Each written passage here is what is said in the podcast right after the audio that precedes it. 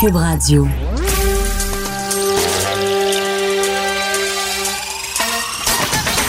Jean-François Barry. Un été pas comme les autres. Le divertissement radio de vos vacances. Cube Radio. Jean-François Barry. Ben oui, c'est reparti pour une autre semaine. On est lundi le 3 août, déjà le mois d'août. C'est ce que Anaïs me disait tantôt, qui est en train de se préparer pour sa chronique culturelle. Elle dit On est déjà presque à la fin des vacances estivales. Mario sera de retour dans 14 jours, donc le 3 août. Mais d'ici là, on va continuer de vous informer, bien sûr. J'espère que vous avez eu un beau week-end. La situation au Québec présentement avec euh, la COVID, 123 nouvelles personnes infectées. On se maintient, hein? c'est toujours pas mal entre 120 et 170. Là, on oscille là-dedans. Euh, deux décès supplémentaires, 172 personnes hospitalisées présentement, 18 personnes aux soins intensifs. Honnêtement, je trouve que le bilan est quand même pas si mal si on pense au fait qu'on se fait tester beaucoup présentement. Et au fait que c'est les vacances. si on remonte à 14 jours passés, parce qu'on dit toujours qu'il y a comme une période d'incubation de 14 jours pour le virus, ça veut dire qu'il y a 14 jours, les vacances de construction débutaient. Ils étaient même débutés. Là. Ça faisait trois jours que la majorité des Québécois étaient en vacances, qu'on s'était promené d'une région à l'autre. Et, donc, on n'a pas encore les, les contre-coups, on n'a pas d'effet négatif de ces vacances-là. Alors ça, c'est une bonne nouvelle selon moi. On verra bien. Si euh, vous n'êtes pas des, genre peureux avec la COVID en disant j'en mourrai pas, puis je ne veux pas alarmer personne, mais c'est quand même un bon petit rappel euh, à se faire une fois de temps en temps que la COVID est toujours là, qu'on peut ne pas en mourir, mais euh, avoir des séquelles et avoir un, un, bout dur, disons ça comme ça. Il y a un homme de 64 ans, c'est dans les deux différents quotidiens aujourd'hui, la presse et le Journal de Montréal, où on nous raconte des cas qui font réfléchir. Un homme de 64 ans qui en a arraché, mais arraché, vous dire le temps qu'il a passé à l'hôpital. Et encore aujourd'hui, il y a beaucoup de difficultés. Lorsqu'il est sorti de l'hôpital, il était pas capable de tenir sa cuillère pour manger, cet homme-là. Fait que euh, lui, il nous raconte son histoire en nous disant c'est réel. Puis oui, j'en suis pas mort, mais le bout dur que j'ai eu, ça n'a pas de bon sens. Bon, là, vous allez dire, il y a 64 ans, parfait, dans le Journal de Montréal, on parle d'une jeune fille de 28 ans qui, pendant trois jours, n'a pas mangé, était couchée chez elle, elle est allée à l'hôpital, on l'a retourné, on n'avait rien à faire, ça va finir par passer. Elle avait, elle dit, je gardais mon téléphone avec moi, j'avais le 911 de signaler, il me restait juste à peser sur send si, euh, si je sentais que que ça dérapait mon affaire. Fait qu'elle aussi nous dit à quel point ça a été difficile. Puis un autre homme qui a attrapé en France, lui, il arrivait de la France, il a attrapé ça là-bas. Euh, et encore aujourd'hui, ça fait déjà quelques mois qu'il est sorti de l'hôpital, il est à 30 à 40% de ses capacités. Fait que ça fait, ça fait quand même réfléchir si vous êtes de ceux qui font comme ben non, il n'y a pas de problème. Euh, effectivement, on n'en mourra pas tous, mais ça se peut euh, qu'on ait des séquelles et ça se peut qu'on ait un mauvais séjour à l'hôpital. Je veux revenir sur les euh, récalcitrants. J'en reviens pas de continuer. Je pensais qu'en fin de semaine, il y avait comme rien, euh, que ça allait mieux. Je pense que c'est la frénésie du Canadien a fait comme, oh mon Dieu, les, Québécois sont tranquilles en fin de semaine. Eh bien non. Euh, j'ai lu deux histoires aujourd'hui. Une microbrasserie qui s'appelle L'Esprit de Clocher à Neuville. qui ont été obligés de fermer. eux autres, ça fait deux vendredis que c'est la cohue là-bas. c'est dommage, 95 des, des clients respectent les règles. Mais il y a euh, toujours des récalcitrants qui viennent foutre le bordel, qui s'obstinent, qui veulent coller les tables. Ils font non, non, non, on peut pas coller les tables. Parce que nous autres, si quelqu'un passe, on va avoir une amende. Non, moi, je veux coller les tables. Moi, je veux pas mettre mon masque à la toilette. Puis là, ils sont prêts à tout virer à l'envers. Puis évidemment, ça nuit à l'ambiance des autres qui sont alentours. Vous savez comment ça marche dans un resto, quelque chose comme ça. S'il y en a un qui décide qui même avant la COVID, qui n'est pas content de son plat puis qui fait une scène, ça, nuit à l'ambiance générale. Donc, bref, eux autres, ils ont décidé que c'était la fin. Fait que, euh, sais, il y avait un beau mouvement de solidarité au Québec, le mars-avril, là, il est vraiment disparu. Tu sais, pour sa petite personne, de ne pas porter le masque ou de s'asseoir à huit à une table alors que c'est qu'on n'a pas le droit, les gens font fermer des commerces. Euh, c'est leur gang-pain, ce commerce-là. Il faudrait s'en rappeler, il faudrait être solidaire. Même chose dans une école de conduite où on a dû euh, se fermer euh, une journée. Lui, le, propriétaire qui parle, il y a 10 différentes écoles de conduite. Puis une journée, il a dû fermer à Sainte-Foy parce que parce que ça avait juste pas de bon sens. Donc, des parents qui sont impatients, impatients parce qu'il y, y a des retards, puis, euh, c'est pas évident, là, ils ont été fermés pendant un bout de temps. Donc, là, ils essaient de reprendre les rendez-vous. Euh, on oblige le masque, évidemment, on oblige euh, de se laver les mains, etc., etc. Puis là, ben, il y a des gens qui veulent pas. Non, moi, mon fils, il va embarquer dans le char, mais il mettra pas son masque. Et là, ça se pogne. Euh, bref, il a décidé de fermer lorsque sa fille est revenue en pleurant. Sa fille, la fille du propriétaire travaille là, elle revenue en pleurant le soir. Elle dit, ça juste pas de bon sens. Je me fais insulter, je me fais injurier.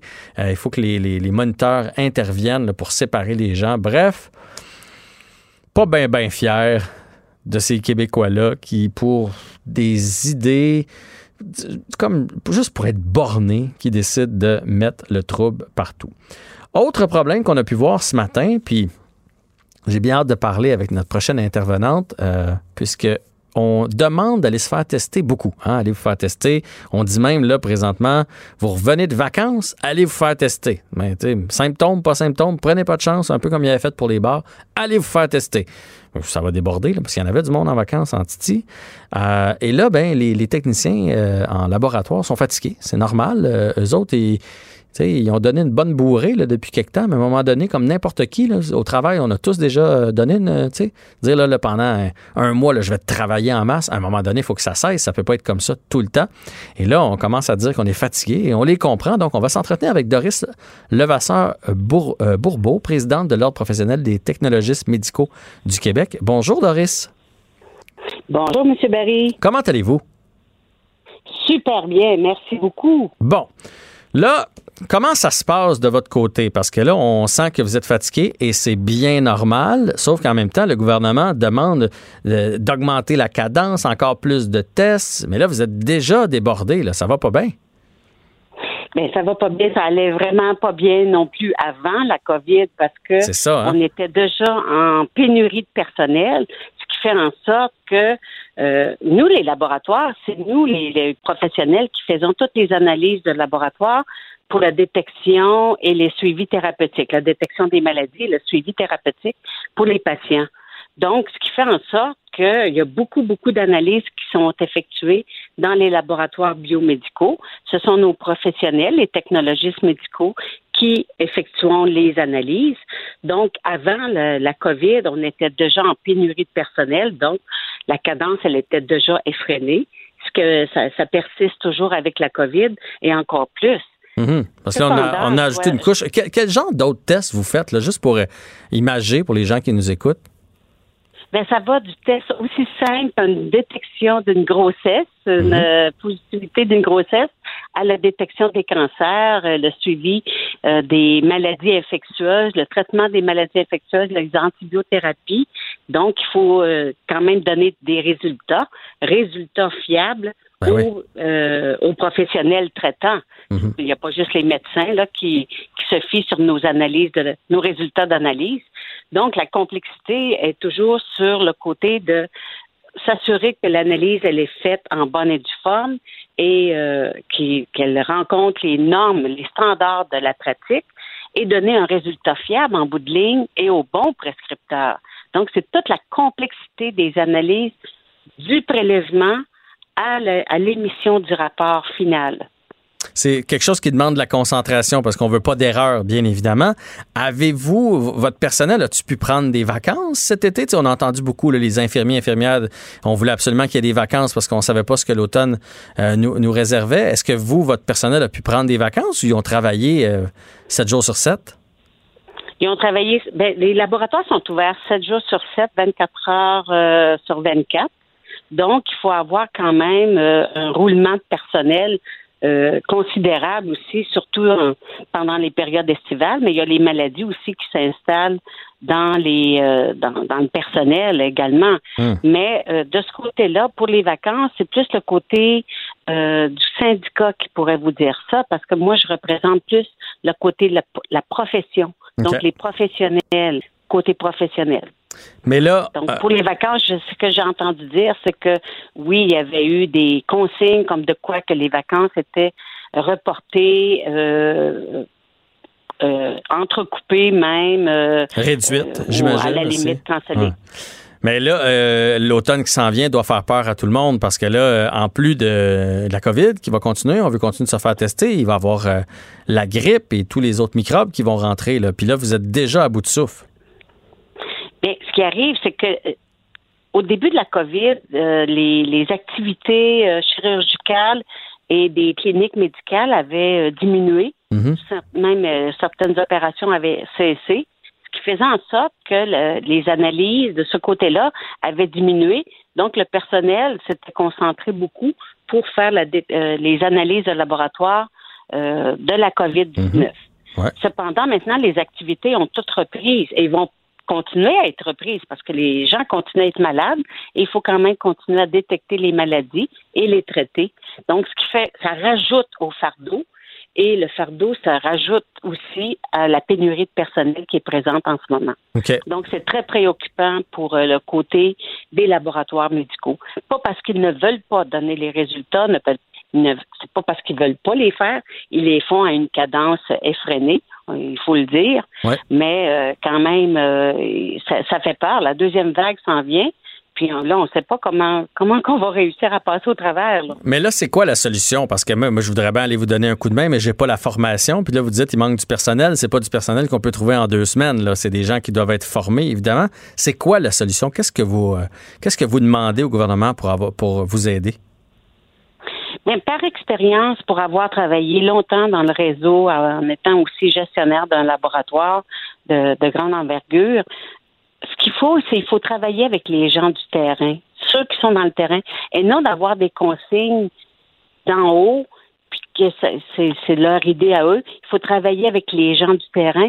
Eux, avec le gestionnaire, ils vont trouver des solutions pour passer au travers. Mais au-delà de ça, il faut s'assurer que le personnel choisi ou embauché ait les compétences et les, euh, habiletés pour faire euh, travailler dans un laboratoire biomédical. Euh, c'est une section dans les hôpitaux qui est très, très, très euh, réglementée. Puis il faut être très prudent lorsqu'on travaille avec des échantillons, parce que les échantillons, il y en a qui sont contaminés, il y en a qui sont négatifs, mais il faut s'assurer de la sécurité du personnel et mhm. en même temps s'assurer de l'intégrité et de la sécurité de l'échantillon qu'on analyse. Il ne faut pas donner un résultat positif à, un patient X ben alors que c'est le patient Y. Alors, c'est toute la complexité de, des processus à, mettre en place.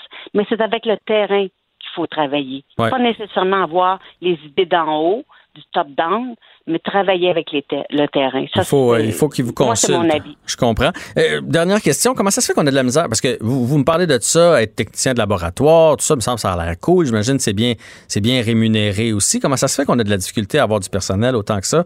On n'en forme pas assez? Euh, il n'y a pas assez de jeunes qui veulent s'en aller dans, ce domaine-là? Qu'est-ce qui se passe?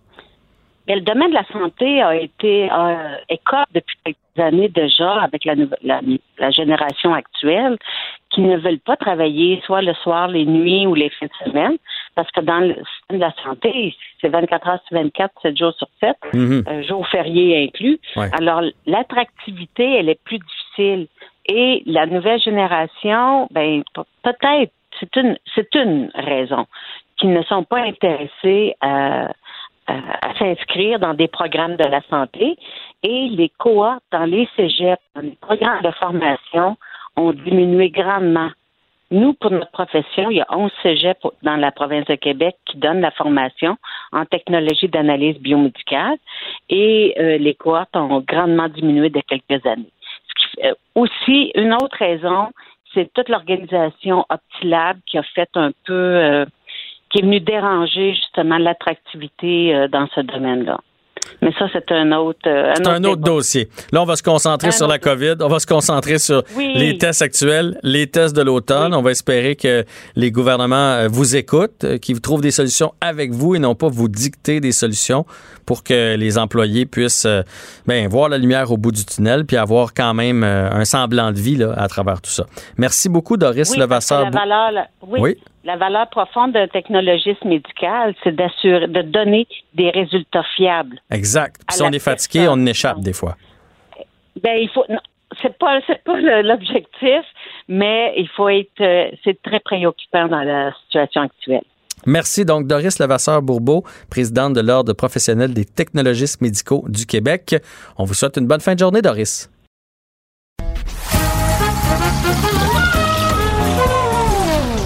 Ben non, il n'y a pas de quiz. Mais Jean-François vous donne quand même les réponses à vos questions. Cube Radio. Un été pas comme les autres. Eh bien, c'est le moment de la chronique culturelle avec la belle Anaïs. Comment vas-tu? Bonjour, et ça va tellement bien. Oui. C'est super beau. T'arrives Ce matin, du chalet? ben, j'arrive du chalet, puis écoute, ce matin, je me suis levée, j'étais là, oh mon Dieu, c'est l'automne. Pourquoi? ben, c'était c'était- Ah c'était pas oui. beau, beau, Ah là. Non, non, c'était pas beau. Puis on a changé de température, hein, soudainement, euh, hier soir. Puis aujourd'hui, c'était comme euh, frisquet. C'était frisquet, mais moi, je m'en- j'ai hâte de sortir mes euh, petits pulls et mes grosses vestes de laine. J'aime énormément la mode euh, de l'automne. Donc ça, j'ai j'ai hâte. J'aime l'été. Sors du studio immédiatement. Attends, non, non, non, j'aime Hey! l'été, mais la mode, l'automne, les grosses vestes de laine, le, le- le- le- on laisse la gogoune de côté, là, des beaux bottillons, il y a quelque chose de réconfortant. L'été te va bien. Merci. Toujours très belle dans tes robes estivales. Tu portes beaucoup de blanc, j'ai remarqué, qui va très bien avec ton teint. Alors, euh, gardons l'été le plus longtemps possible. Mais- L'automne puis l'hiver va arriver bien. Ah ben là, là, l'hiver peut attendre, l'hiver peut attendre. Moi, c'est le deux semaines agréables de l'automne. Avec les coloris, tu vas dans un vignoble, il fait encore Oui. 20-22 degrés. Ça, c'est l'automne que j'aime. Mais Parce que l'automne, c'est... de la chenoute. C'est deux ouais. semaines de fun, l'automne. Mais je m'accroche à les gens, deux parce qu'il y a plein de monde qui dit Ah, moi, l'automne, c'est ma saison préférée. Je fais Ah, ouais. Mais oui, les couleurs, les. Mais non, c'est deux semaines, là. Ça, ça dure deux semaines. Après ça, c'est du froid, À de partir d'octobre, là, c'est fini. Le mois de septembre, c'est le fun. On s'entend. fait que gardons l'été un petit peu encore. OK? On y va. On, Bon. garde, on garde l'été, on garde l'été. Et là, allons-y dans le showbiz et on va parler de Taylor Swift. Ben oui, avec son album Folklore, paru la semaine dernière, qui a justement, il me semble c'est un album qu'on peut écouter l'automne. Qu'est-ce que tu veux que je te dise, Jean-François? Il y a quelque chose de relax, de tendre, de réconfortant. J'avoue que je m'imagine dans un chalet, petit verre de vin, fromage, il y a des couleurs les arbres. Il y a même trois, quatre petits flocons qui commencent à tomber parce qu'on est dans le nord. On est dans le nord, il c'est ça, j'aime aller le dans le nord, l'automne. C'est quand tu reviens plus au sud, tu fais Oh mon Dieu, il n'y a pas de neige ici. Hey, les arbres ont même pas changé de couleur ici. Mais, ça, le pire, Mais je comprends que ça, ça s'écoute bien. En fait, ça s'écoute bien n'importe quand. Absolument, mais là, son album, écoute, là, fait tellement, mais tellement jaser. En moins d'une semaine, elle a vendu plus de 840 000 exemplaires, tant physiques que sur le web, ce qui est énorme. On sait là, que maintenant, les albums euh, se vendent plus. Ce sont vraiment les billets de spectacle, notamment, qui fonctionnent. Et là, bon, il n'y a pas de spectacle. Les gens euh, ont envie d'acheter, de consommer de la musique. Et Taylor Swift est une des seules chanteuses de 30 ans qui a vendu plus de 500 000 albums de ses sept derniers albums. Là. Donc, 500 000 en une semaine. Chaque fois, c'est vraiment un gros, gros succès. Mais ça change vraiment de style. Tu sais, on est habitué de l'avoir dansé puis quelque chose de plus rythmé. Ben, il y a un retour. ben, c'est un, un retour aux sources. En fait, elle a collaboré avec Bon Iver sur cet album-là. Et tu sais, à la base, euh, elle vient de Nashville, euh, elle composait vraiment des chansons plus country. Ses premiers albums, Taylor Swift, c'est du gros country. Les derniers albums, il y a une touche plus pop. De temps en temps, même, elle chantait avec euh, des chanteurs plus hip-hop, une petite touche R&B. Mais à la base, c'est une fille quand même qui vient du country. Et là, cet album-là, elle a dit c'est un retour aux sources. Elle a composé ça durant la COVID. Je vous rappelle que c'est le jeudi, en fin d'après-midi, qu'elle a dit un album sortira pouf à minuit. C'était là et tout le monde l'attendait. Mais c'est vraiment un album qu'elle a, euh, parce qu'elle est auteur, compositeur, autrice, compositrice, interprète, en fait. Et c'est vraiment la COVID qui l'a ramené avec la guitare. J'ai l'impression qu'il y avait une veste de laine puis un verre de vin rouge. Ben écoute, euh, je suis en train de me dire que effectivement, elle pourrait être dans le chalet aussi là. euh, Ah, moi, je l'invite n'importe hein, quand. avec la guitare, des grosses pantoufles là. Mais des belles grosses Ah oui, non, pantoufles. non, les, les belles pantoufles à la mode là. Les Hogg. Ouais, qui sont ça, géantes. ouais. ouais. Ça, j'embarque. Bon, voilà. Alors, euh, fin de Taylor Swift. Tant mieux pour elle. euh, tant mieux pour elle. J'ai- J'aime beaucoup cette artiste. Puis j'aime ça Oui. euh, voir qu'elle va ailleurs. Alors, on, parle maintenant d'un décès, malheureusement. Fait que là, tu passes d'une super bonne nouvelle à une moins bonne. Leon Fleischer, qui est un, un des plus importants pianistes américains, qui est décédé le 2 août à Baltimore à l'âge de 92 ans. Cet homme-là a commencé à jouer du piano alors qu'il avait 4 ans. À 16 ans, il a intégré l'orchestre philharmonique à New York et à 23 ans, il est devenu le premier pianiste américain à remporter le concours Reine-Élisabeth à Bruxelles, qui se veut là, un des plus importants concours de pianistes. concours. The concours, comme il y a The Voice. Ouais, ça, il y a aussi The concours. Et ce pianiste-là, ce qui est particulier, c'est qu'à l'âge de 36 ans, il a été atteint d'une dystonie focale, donc il a perdu l'usage de sa main droite. Hein. Donc c'est vraiment un des pianistes que tout le monde regarde Tout le monde se disait, cet homme-là va avoir une carrière extraordinaire. Et là, à 36 ans, pouf, en l'espace de quelques temps, il a perdu l'usage de sa Ah. main pendant 30 ans. Donc là, lui, il s'est reviré sur un scène, comme on dit, il a commencé à donner des cours de masterclass que vous pouvez notamment voir sur euh, YouTube. Il a continué pendant 30 ans à jouer du piano d'une seule main seulement, donc il était reconnu comme étant le pianiste qui jouait d'une main.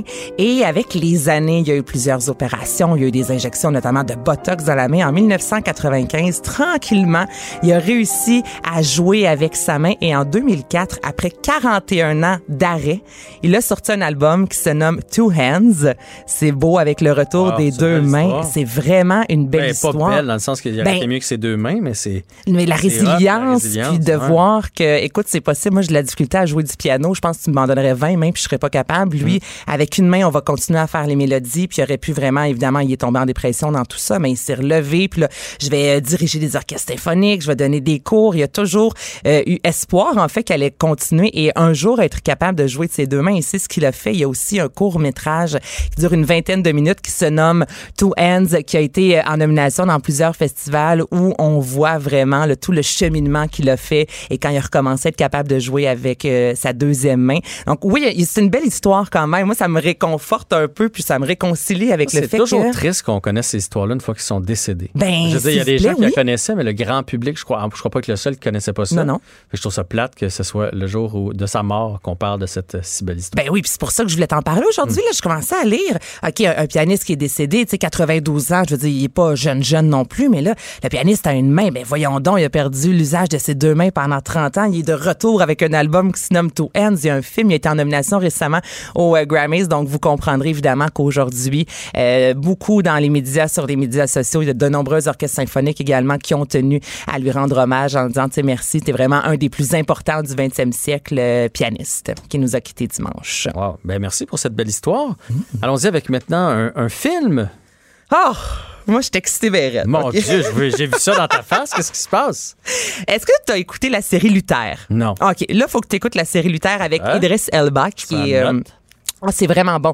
C'est si je me trompe pas, c'est encore euh, sur Club Illico et là c'est apparu c'est apparu en 2010 cette série là qui suit en fait les aventures d'un détective troublé. Tu sais jusque là, on réinvente pas la roue mais pourtant moi j'ai embarqué. Ça se passe à Londres donc visuellement les décors sont vraiment beaux et l'acteur en soi Idris Elba qui a remporté deux Golden Globes comme étant le meilleur acteur, les hauts BAFTA également aussi Awards qui est un peu l'équivalent des Oscars. Il a remporté euh, premier acteur là, pour une série et là après cinq saisons, on a officialisé ça il y a quelques jours à peine. Il y aura un film pour clore la boucle. Et moi, je trouve ça bien. Tu sais, des fois, on se parlait au téléphone l'autre fois de ça va faire amener. Des fois, il y a des séries, on étire trop. Là, je dis au téléphone, c'est parce qu'on avait une chronique. on- là, on ouais. Exactement, c'est vendredi. On se disait, tu sais, à la 2-3e, on aurait pu. euh, on aurait pu Mais comme là, ils ont décidé d'arrêter, puis c'est correct. J'ai vu personne pleurer dans mon entourage, Voilà. je vais être honnête avec toi. Et là, Luther, quand c'est terminé, les gens se disaient, Hein?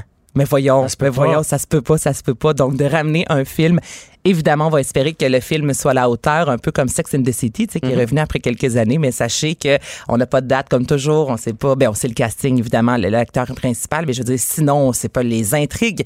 Mais sachez qu'il y aura un film. Bon. Mais là, c'est à mon tour d'être excité. Ah! Parce que là, on en sait plus. Oh, oh, on en sait plus. Sur District 31. On en sait plus. Là, il y a une bande-annonce qui dure 15 secondes. Je vais pas vous la faire écouter parce que les images parlent d'elles-mêmes. On entend deux, trois phrases, là, mais sinon, ce sont vraiment des images avec l'arrivée de nouveaux personnages. On a parlé, toi et moi, de Rémi Girard qui se joint à la distribution comme étant euh, le chef des services secrets. Et c'est le 7 septembre prochain, mettez un X à votre agenda, que la série va débuter officiellement. On va avoir qu'à Avec droit la fin de l'autre. avec la fin. Donc là, il y aura quatre émissions d'une heure, Jean-François. Non. T'en reviens-tu pas encore? Une heure? Ah, je suis heureux. T'es vraiment cute présentement. 7, Petit 8, sourire. 9, 10. Mais on est une belle gang. Honnêtement, j'ai hâte de voir les codes d'écoute. C'est sûr que ça va sortir le 7 septembre à 19h. Je peux vous garantir que la Et, euh, majorité des Québécois vont être devant leur télévision. s'ils vont nous faire, euh, mettons, la semaine avant, un petit ré- récapitulatif parce que je me souviens même pas comment ça avait fini Ben, exactement. peut-être qu'au début de l'émission, on va avoir droit. C'est vrai que certaines, euh, certaines séries, des fois, on écoute la dernière de la saison pour se remettre dans le bain. Là, je me dis, oui, hein, un petit message, là, on dit ça à Luc Dionne. C'est juste un petit 2-3 minutes là, d'image pour nous rappeler un peu ce Ouais. qui s'est passé. Parce que j'avoue que depuis euh, la fin de District, euh, Il s'en est passé s'en est des pas- affaires. Ouais. Le district passé. était un peu loin dans nos pensées. Mais sinon, euh, je vais les trouver, puis euh, je les visionnerai. Hein, question de me remettre dans le bain ou je les visionnerai dans le bain. Ah. Dans le bain, Voilà. pourquoi pas? Anaïs, grand plaisir. Merci. Salut. Et on se reparle demain. Le, le commentaire de Olivier Primo, un entrepreneur pas comme les autres. Comment est-ce qu'il va, mon Olivier Primo? Ben là, il va, mon téléphone ne marchait pas, mais il fonctionnait pas, mais là, je suis là. Fait que là, ça va bien. L'important, c'est que tu sois là. J'ai dit ça. Pour moi, il est sous le choc à cause de la victoire du Canadien. Ah! Ah! Mais regarde, on s'est texté toute la soirée pendant Ouais. la, la partie. Premièrement, très bonne partie. J'ai pas un mot à dire. Ouais, c'était bon, hein? Euh, L'intensité était là. joué. Oui, oui, vraiment, vraiment. Non, non, j'ai, j'ai pas un mot à dire. Carey Price a gaulé comme on, on, on veut que Carey goal, même que c'est, si c'est du Carey Price comme ça, puis on s'en parle depuis une semaine, euh, on a, écoute, je pensais jamais dire ça, mais on a des chances. Euh, puis je sais pas qu'est-ce qui se passe, mais il était déjà très bon, là. Mais Suzuki est tellement bon, c'est incroyable. Il est partout sa patinoire. Je sais pas si tu as vu la même affaire que moi, là, mais genre, on dirait que ça revient pas. Puis on a des bons euh, des bons kids, là, comme qu'on dit. Je je Mais on l'a laissé jouer. C'est ça la différence avec Suzuki. Je pense que là, Claude Julien, moi, Claude Julien, là, je me souviens l'année passée quand ça a parti, pas l'année euh, cette année-ci, l'autre année d'avant, il faisait confiance aux jeunes. Le moment donné, on s'est dit, hey, on a peut-être une chance pour les séries. Puis là, il s'est mis à faire confiance aux vétérans, puis tout s'est écroulé. Là, il n'y a pas le choix, il n'y en a pas d'autres. On l'a échangé, Nate Thompson, on a échangé tout le monde. Il n'y a pas le choix de faire confiance aux jeunes. Et les jeunes, ils en donnent. Tu sais, si Nate Thompson avait été là, le Nick Suzuki n'aurait jamais joué à des avantages numériques là, à- contre, contre les Pingouins. Fait que là, il est obligé, il leur fait confiance, puis ça rapporte. Des jeunes en confiance, ça peut t'amener loin. Fait que j'ai bien hâte de voir ça, mais je sais pas si tu as lu comme moi, là, mais ce soir, la défensive du Canadien et Carey vont voir ça plus chaud. là. Les Pingouins s'en cachent pas. Ils vont mettre de la pression, ces défenseurs du Canadien. Les Pingouins n'ont pas joué leur meilleur match non plus euh, samedi. Ben, écoute, je suis 100% d'accord avec toi, mais ils ont vraiment pas joué un mauvais match non plus. Là. Les Pingouins ont été très, très forts. Puis, mais tu sais, on parle de- des jeunes KK. Il a pas joué sa meilleure game, mais tu vois qu'il est plus en confiance. Je Ouais. sais pas qu'est-ce qui s'est passé. Ah, ils patinent mais plus ça- vite aussi. Il patine, oui, il patine plus vite. Puis Mm. son, son but, wow, quel lancer. Euh, j'ai vraiment été, je te dis, j'ai été, la bonne vieille expression, là, flabber, flagger, Flabbergasté. Exactement, là. Tout ça, toute la game, puis je te textais pendant la game, puis je, je riais. Qu'est-ce qui se passe avec notre Canadien de Montréal? Carey Price était là.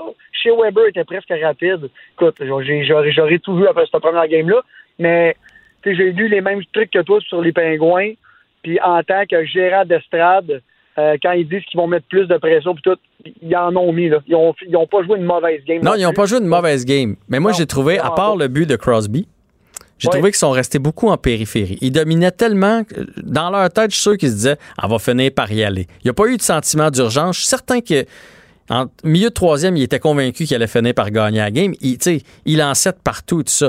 Euh, le but de Crosby, c'est le but où ils ont travaillé. Là. Genzel a bataillé le long des. Puis ça, ils n'ont pas fait ça beaucoup, les Pingouins. Puis là, je pense que ce soir, ils vont le faire.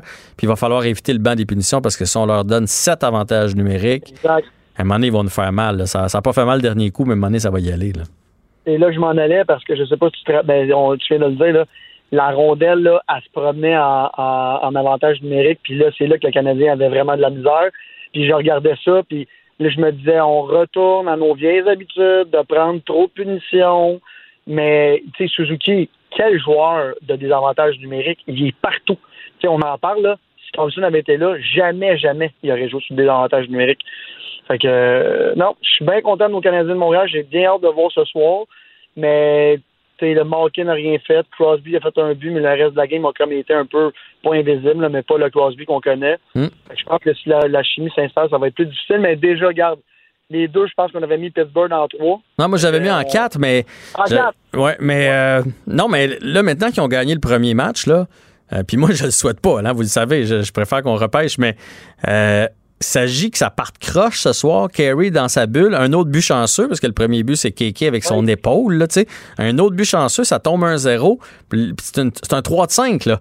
Fait que ça peut leur jouer dans la tête de dire, hey, on va manquer de temps, là, parce que c'est sûr que sur une, sur une long ride, ils vont finir par nous avoir, mais on sait jamais, on sait jamais, fait que c'est normal que le Canadien y croit. La bonne nouvelle, c'est qu'on va avoir du hockey ce soir, mercredi et au moins vendredi. Fait que on sera au moins pour la semaine. Bonne nouvelle. Puis, tu sais, tu parles du but chanceux, tu as raison, mais enfin, le Canadien est chanceux pour marquer des buts. Là. Fait que si on peut être chanceux, puis tu sais, en série, la chance, ça peut t'amener bien loin. Fait que non, je suis bien confiant, j'ai hâte de voir la game. À suivre. Euh, de toute façon, je vais en reparler tantôt avec euh, Jean-Philippe Bertrand de TVA Sport. Mais là, parle-nous de TikTok. Tu as été le premier la semaine dernière euh, à nous parler de TikTok aux États-Unis, que les États-Unis voudraient le bannir parce que ça appartient à des autorités chinoises. Puis là, ils, ont peur à l'espionnage, aux données et tout ça. Qu'est-ce qui se passe dans ce dossier-là? Là, TikTok, la semaine passée, le lendemain qu'on s'est parlé de ça, la folie TikTok est partie. Tous les influenceurs, puis ce que je te disais, commençait à arriver est vraiment arrivé fois mille. Tout le monde disait d'aller sur les autres plateformes. Tout le monde avait peur de perdre tous ses comptes TikTok. Et finalement, euh, et comme, comme on s'était parlé, comme je t'ai dit, tous les autres gros joueurs de médias sociaux aux États-Unis appartiennent à des Américains. Et là, euh, notre fameux Donald Trump se réveille un matin, tweet, on cancelle TikTok même à partir de ce matin.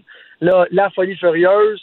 Et les dirigeants euh, chinois de l'application TikTok ont, parlé à Donald Trump à la même journée. Écoute, ça doit faire longtemps que c'est pas arrivé qu'un un conflit chinois-américain se règle dans la même journée. Et on dit on va vendre euh, toutes nos données et notre euh, partie américaine à des Américains. Et là, comme comme comme comme par magie, qui a levé sa main? Microsoft, Facebook, tous les plus gros, bien sûr. Mhm. Euh, puis j'ai même lu des rumeurs que Amazon allait peut-être même se lancer dans des réseaux sociaux. à voir qui, qui va ramasser toutes ces belles données-là. Parce que faut pas oublier que rendu au niveau de ces gros, grosses applications-là, de milliards d'utilisateurs, oui, la publicité, ça rapporte beaucoup, puis tout ça, mais les données personnelles valent, c'est des valeurs, ça s'estime pas.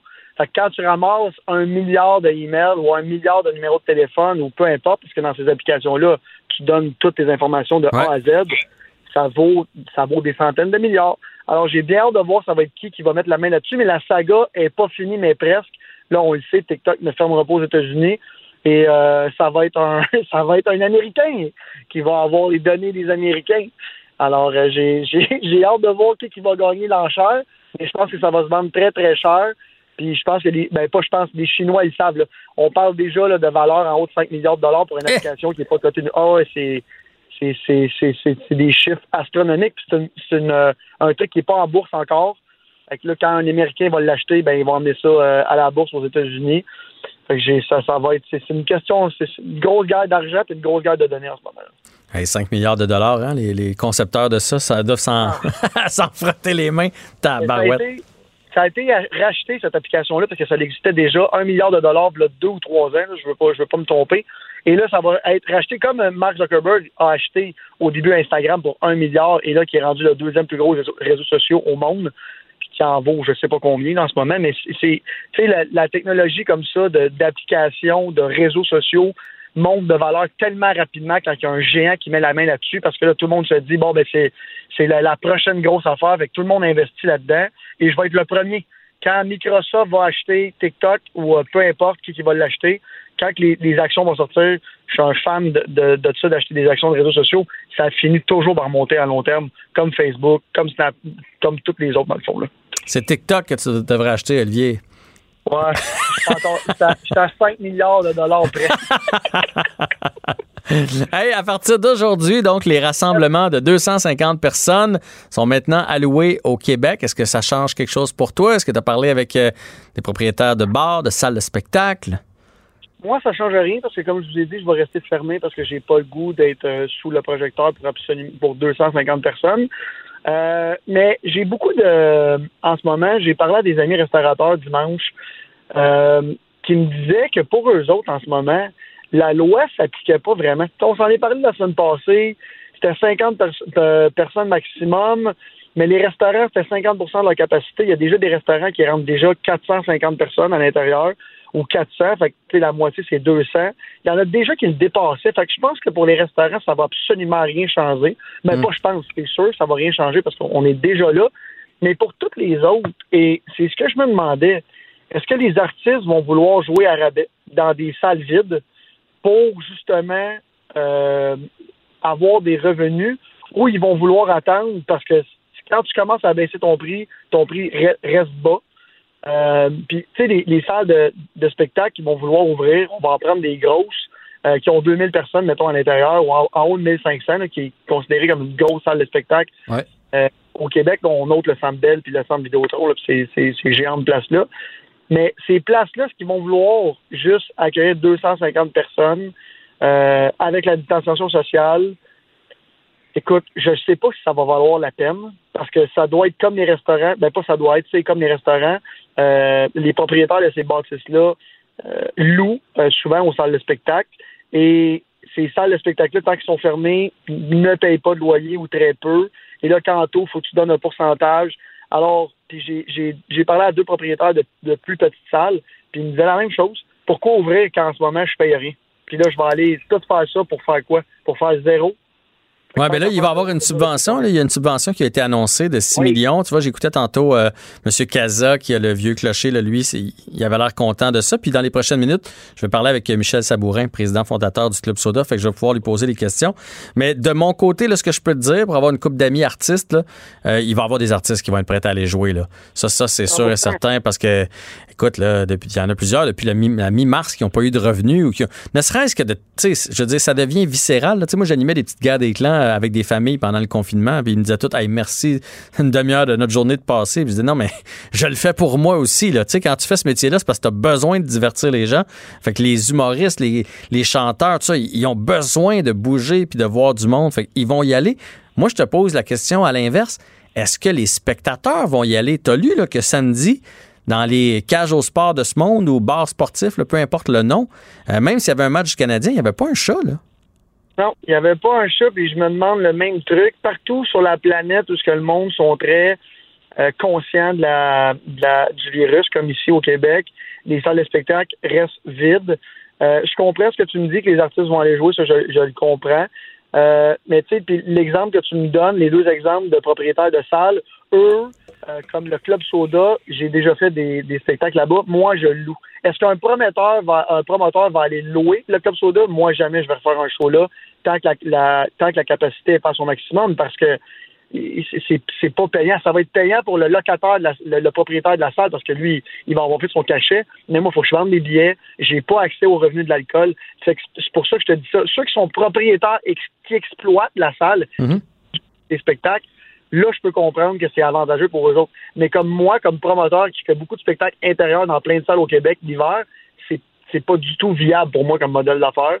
Euh, Puis là, en plus, on, comprend les subventions, mais moi, il y a personne qui va me subventionner mon artiste, premièrement, et il y a personne qui va me subventionner les, les, euh, les revenus que je vais perdre à la place, mettons, au Club Soda, tu peux rentrer, mettons, un 700-800 personnes, ben là, je vais être à 200 maximum, je ferai jamais d'argent. Pourquoi produire des spectacles et risquer de l'argent quand je peux rester chez nous et pas. Bon, moi, j'en perds pas. Fait que pour un propriétaire du Club Soda, je le comprends. Il veut faire des spectacles. Mais tu sais, s'il m'appelle, puis même s'il me dit, allez, je vais te faire un bon prix, parfait. Mais là, moi, il faut que l'artiste me fasse un bon prix. faut que le monde veuille acheter un, un billet quand même presque plein prix. Oui, parce que le risque est grand pour toi. Dans le fond, c'est toi qui prends tout le risque. Là. Parce que oui, si jamais ben tu n'en vends pas de billets, il va te charger à la salle pareil. Puis l'artiste, il, va te- il va te charger le cachet pareil. Là. Je vais vous donner le meilleur exemple. Le Grand Prix de Montréal. François Dumontier, c'est un promoteur, c'est lui qui prend tous les risques. Malgré toutes les subventions qu'il a, il faut qu'il vende des billets et beaucoup de billets pour faire de l'argent. Il faut qu'il vende de l'alcool sur place. Fait que, je comprends qu'il y en a qui chialent souvent sur les subventions pour les gros festivals et tout ça, mais s'il n'y a pas ça, il n'y en a pas de festival. Les artistes coûtent tellement cher maintenant, et si on parle du Grand Prix, la licence pour avoir un Grand Prix coûte tellement cher que si tu vends, ton profit est dans tes billets vendus. C'est exactement ça. Dans les gros, gros festivals, c'est comme ça que ça fonctionne. Fait oui, rendu un, un- un- certain montant, euh, un certain nombre de personnes qui se déplacent, là, oui, tu fais de l'argent, mais pour les 4-5 premières années, le temps que tu montes toute l'infrastructure de ton festival, que tu fasses l'essai-erreur, bon, le stage était pas à bonne place, il m'a coûté trop cher, peu importe. Quand tu n'as pas de subvention, c'est tout le promoteur, exemple comme moi, qui absorbe les coûts et qui absorbe tous les risques. Fait que, tu sais, même quand il y a 25 000 personnes, le monde, ils me disent, ah, t'as tellement fait d'argent. Mais non, j'en ai pas fait d'argent, je suis arrivé, kiff, kiff, je suis content, mais c'est ma première année, ma deuxième, puis après, tu commences à être subventionné parce que le gouvernement a confiance dans ton événement, puis tu as fait ta demande, puis ça a pris trois ans, puis c'est long, il faut que tu passes par le processus. Mais en ce moment, moi, en tant que promoteur, ça va me donner quoi? Aller louer une salle de spectacle, prendre le risque pour faire 250 personnes, pour payer l'artiste. je vais sortir de là avec quoi? Avec 1000 pièces pour tout le risque d'un mois de vente de billets, puis tout ça, ça vaut pas la peine pour. Pour les promoteurs, en tout cas, je parle, c'est très, très, très, très difficile. C'est ce que je vais faire, Olivier? Je vais faire la pause et tout de suite après, je vais y poser exactement ces questions-là. J'ai aimé ça avoir le point de vue du promoteur, fait que je vais pouvoir y poser à Michel Sabourin, donc euh, président fondateur du Club Soda. C'est bon, ça? Parfait. Fait que, euh, on se texte ce soir pendant le match? Ton, ta pré- prévision? Euh, prévision, je vais y aller encore un Canadien 3-2. Ah, ben, il avait mis Pittsburgh en 3, il est rendu Canadien en 3. Je suis un fan- bipolaire, hein, fait que je suis là. là. OK, Canadien 3. parfait. Les Pingouins 5 à 1. Oh, OK, parce qu'on va se soir. On, on retombe à la normale à soir. On verra bien. Salut, Olivier, à demain. Jean-François Barry. Pour nous rejoindre en studio, 187 Cube Radio. 1877 827 2346. On va un peu poursuivre la discussion entamée avec Olivier Primo à propos des salles euh, de spectacle et euh, autres lieux, lieux de culte, etc., qui passent à 250 personnes. On, passe de 50 à 250. C'est quand même une grosse hausse. Est-ce que ça fait le bonheur des salles de spectacle? On va en discuter tout de suite avec Michel Sabourin, président fondateur du Club Soda. Bonjour, Michel. Oui, bonjour. Euh, donc, euh, ben, pr- premièrement, à chaud comme ça, votre, votre réaction euh, pour vous, là, propriétaire de salle, est-ce que ça va vous aider avec en plus la subvention de 6 millions qui a été annoncée? Donc, est-ce que c'est possible de présenter des spectacles ou ça va demeurer difficile? D'abord, disons qu'on l'espère tous. Il faut voir maintenant comment on va pouvoir le faire. Quelles sont les mesures qui vont se, les mesures sanitaires qui vont s'appliquer.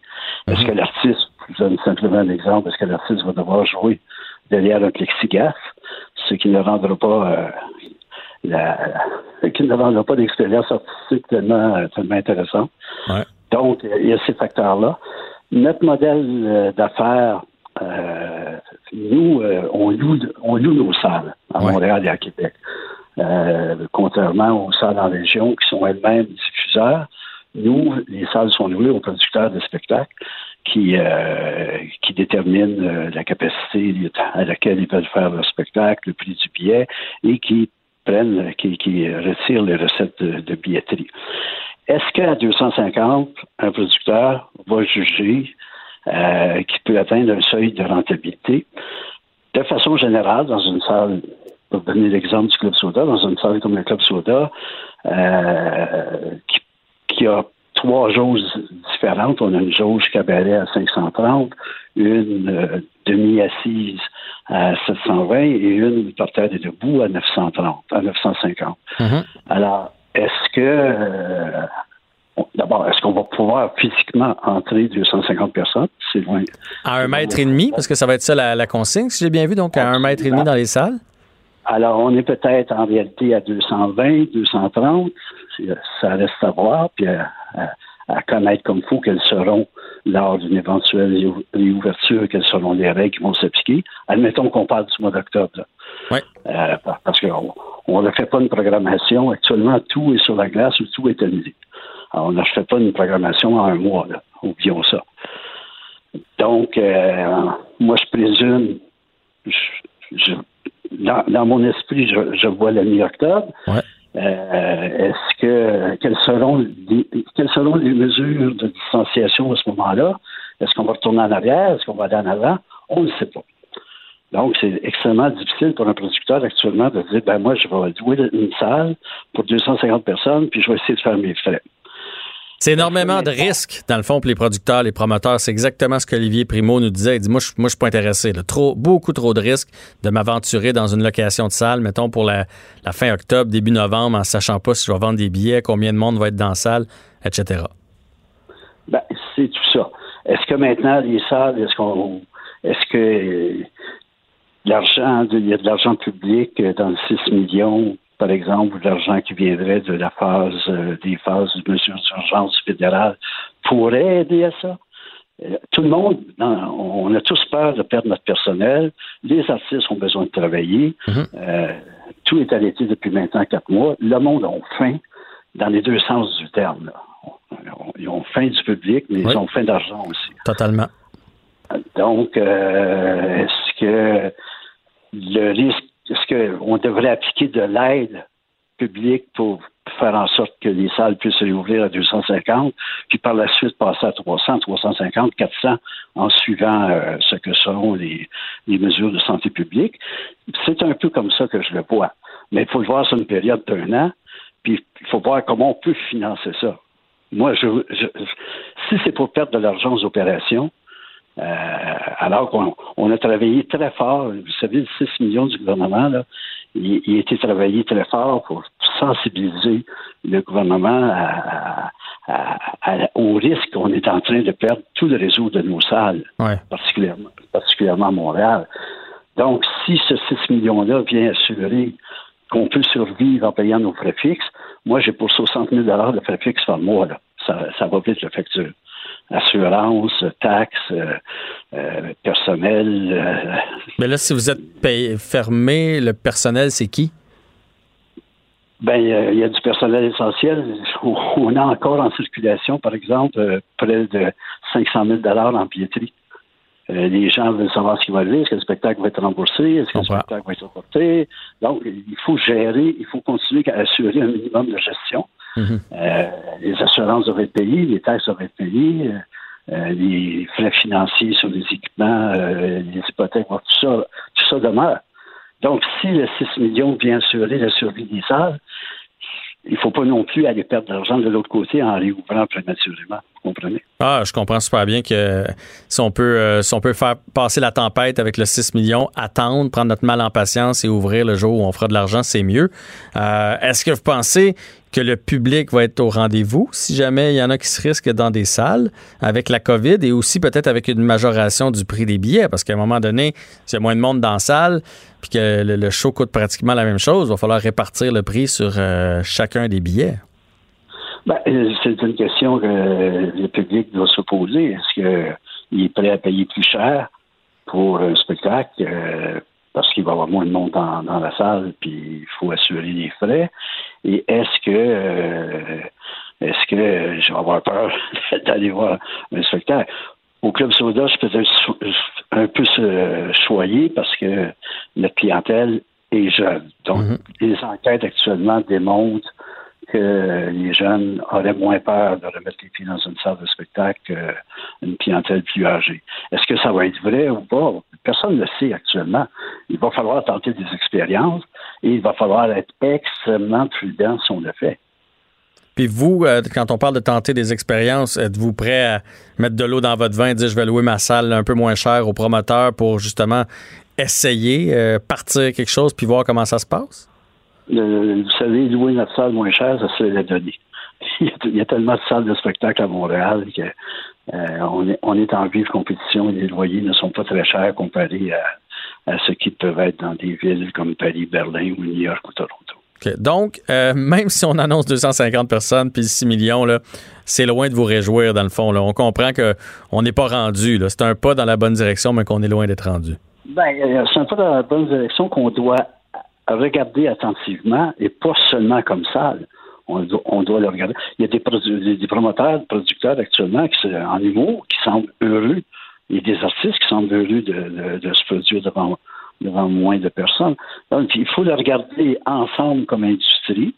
Et euh, moi, c'est certain que euh, je, me, je, me, tourne la nuit pour y penser. Ah, c'est sûr. C'est sûr. Mais oui, c'est sûr que les artistes sont contents. Moi, j'en connais beaucoup. Puis, euh, un humoriste, c'est sûr que ça aime ça jouer devant 1000 personnes, mais il préfère jouer devant 250 personnes que d'être assis chez eux en arrière de sa tablette. Ça, c'est sûr et certain. Fait que tout le monde va faire leur possible pour relancer l'industrie du spectacle. Puis, on espère qu'on va y arriver parce que c'est quand même des emplois, c'est des familles, c'est des êtres, des êtres humains, autant les artistes que les promoteurs, que les gens qui ont les salles et les employés dans les salles aussi. Vous, avez très bien dit. Merci beaucoup, Michel Sabourin, président fondateur du Club Soda, en espérant avoir que, que tout ça, que, que, tout ça porte fruit, premièrement, et que ça se passe bien dans les salles pour qu'on puisse monter à 350, 400 et etc. pendant l'automne. Merci. Merci. Bonne journée à vous. Alors, Michel Sabourin, qui revenait sur le 6 millions de dollars, donc qui va être donné par le gouvernement, et surtout là, par cette règle qui fait en sorte qu'on va passer à 250 personnes. Mais 250 personnes assises à un mètre et demi. On a réduit ça à un mètre et demi, mais c'est quand même à un mètre et demi. Fait ça prend une grande salle.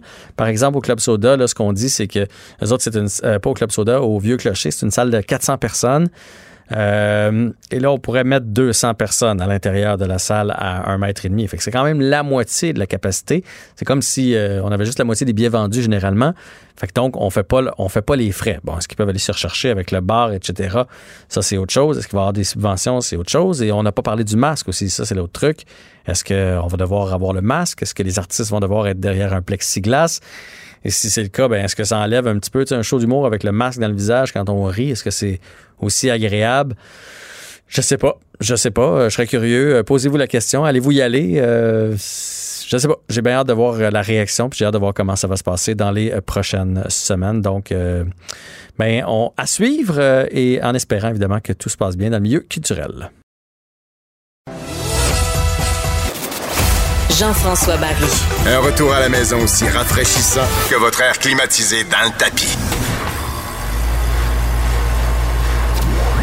Cube Radio. Un été pas comme les autres.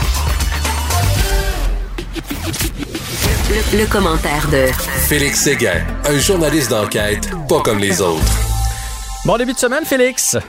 Bonjour, Jean-François. Content de te retrouver. Content de te retrouver aussi, même si dans ta chronique aujourd'hui, Crime et Société, tu as deux histoires sordides. Tu nous arrives vraiment avec euh, des histoires qui, euh, pour un papa d'enfant, qui laissent perplexe. Énormément. Désolé, je viens de m'étouffer en commençant ma chronique. Pas de problème. T'as avalé ta gomme? Euh, oui, c'est exact. Euh, bon, écoute, laisse-moi te parler euh, de, de, de, justement de ces mineurs qui sont agressés sexuellement lors de cette chronique-là. Euh, je vais d'abord te parler d'un homme euh, qui, euh, qui a fait plusieurs victimes. Il s'appelle Marcel Casséus. Lui est soupçonné d'avoir agressé sexuellement une jeune fille mineure. Il a 66 ans. Il s'en près des enfants de son entourage euh, pendant plusieurs mois. Et euh, comment il aurait procédé? Bien sûr, en profitant du lien de confiance euh, entre Ben oui. euh, les parents des victimes et lui-même pour les approcher puis pour les agresser. Il a été arrêté en juillet dernier, puis il est détenu présentement euh, depuis son, sa comparution. Il va se représenter en cours pour la suite des, des procédures. Sauf que là, les enquêteurs de la section des agressions sexuelles du SPVM pensent qu'il aurait pu faire d'autres victimes. C'est souvent comme ça. Hein? Quand on découvre quand on découvre une victime, surtout dans les cas d'agression sexuelle, il n'est pas rare qu'on en découvre plusieurs autres et c'est justement là-dessus que l'attention des policiers se porte. Alors, donc, on ne le fait pas souvent, mais quand on a des bonnes raisons de croire euh, que, que, que les victimes sont nombreuses, on fait un appel à témoins. C'est pour ça que la SPVM a republié aujourd'hui la photo de notre Casséus en question et incite toute personne qui désire porter plainte ou qui a de l'information dans le dossier de Casséus de communiquer directement avec le 911. Si la personne ne veut pas appeler au 911, elle peut se rendre aussi à son poste de quartier. Il y a vraiment plusieurs victimes qui ont été identifiées, des victimes potentielles, on pourrait dire. Euh, et, et c'est euh, ce qu'on appelle la structure de gestion des enquêtes sur les crimes en série. C'est coordonné par la SQ, ça qui a été déployé. Euh, et tous les services de police québécois travaillent euh, si tu veux, là, dans un objectif commun pour identifier rapidement euh, ces crimes-là qui ont été commis. Alors, je trouvais. euh, je Mais le but, est-ce que c'est, euh, est-ce que le but c'est de bonifier la preuve, c'est d'avoir encore plus de cas pour que ce soit encore plus incriminant? Parce que je veux dire, avec Ben, juste, avec un seul cas, on est capable déjà de l'envoyer en prison? Ben oui, là, s'il a été arrêté, c'est déjà qu'il y, a, il y a un certain niveau de preuve qui était rencontré par l'enquête policière qui a été faite avant, puisque le DPCP a déposé des accusations. Donc, s'il a été arrêté puis accusé, il y a un certain standard qui existe. Par contre, euh, quand, quand les événements euh, déboulent, puis là, tu vois qu'il y a peut-être plusieurs victimes, tu as aussi un devoir moral comme Mm. policier euh, de, de, de de t'attarder aux autres victimes potentielles. Tu peux pas rester les bras croisés dans ton bureau si tu sais que KCEUS aurait fait 10, 20, 30 victimes supplémentaires, tu me vois. Alors, c'est- pour ça là, qu'on s'adresse au public, puis qu'on espère que ce message-là va se rendre directement aux oreilles de victimes potentielles ou de leurs proches pour qu'ils décident de parler, de rompre le silence, puis de faire en sorte que si KCEUS a agressé plus d'une personne, ben, il soit accusé dans une deuxième vague de l'agression sur ces personnes-là, sur ces fillettes-là. Et, c'est un des devoirs des policiers, ils sont en train de l'exercer euh, présentement. Je comprends. Allons-y avec la deuxième histoire, un proxénète qui a pris une jeune fugueuse, l'a amadouée lui aussi, sont partis en Ontario et il l'a forcé là-bas à faire de la prostitution. Heureusement, elle a réussi à rejoindre son conjoint qui l'a sorti de là, mais elle voyait des clients à la journée longue. C'est une histoire euh, qui fait dresser le poil sur les bras. Oui, du, matin au soir. Elle devait rencontrer des clients, elle avait 17 ans. Euh, lui a déjà plaidé coupable, ce jeune homme-là dont on parle. Il s'appelle David Magnan. Euh, il a 20 ans. Il a plaidé coupable euh, lundi passé au Palais de justice de Montréal à des accusations de publicité de services sexuels, d'avantages matériels provenant de la prestation de services sexuels d'une personne âgée de moins de 18 ans. Bref, c'est un pimp, c'est un proxénète.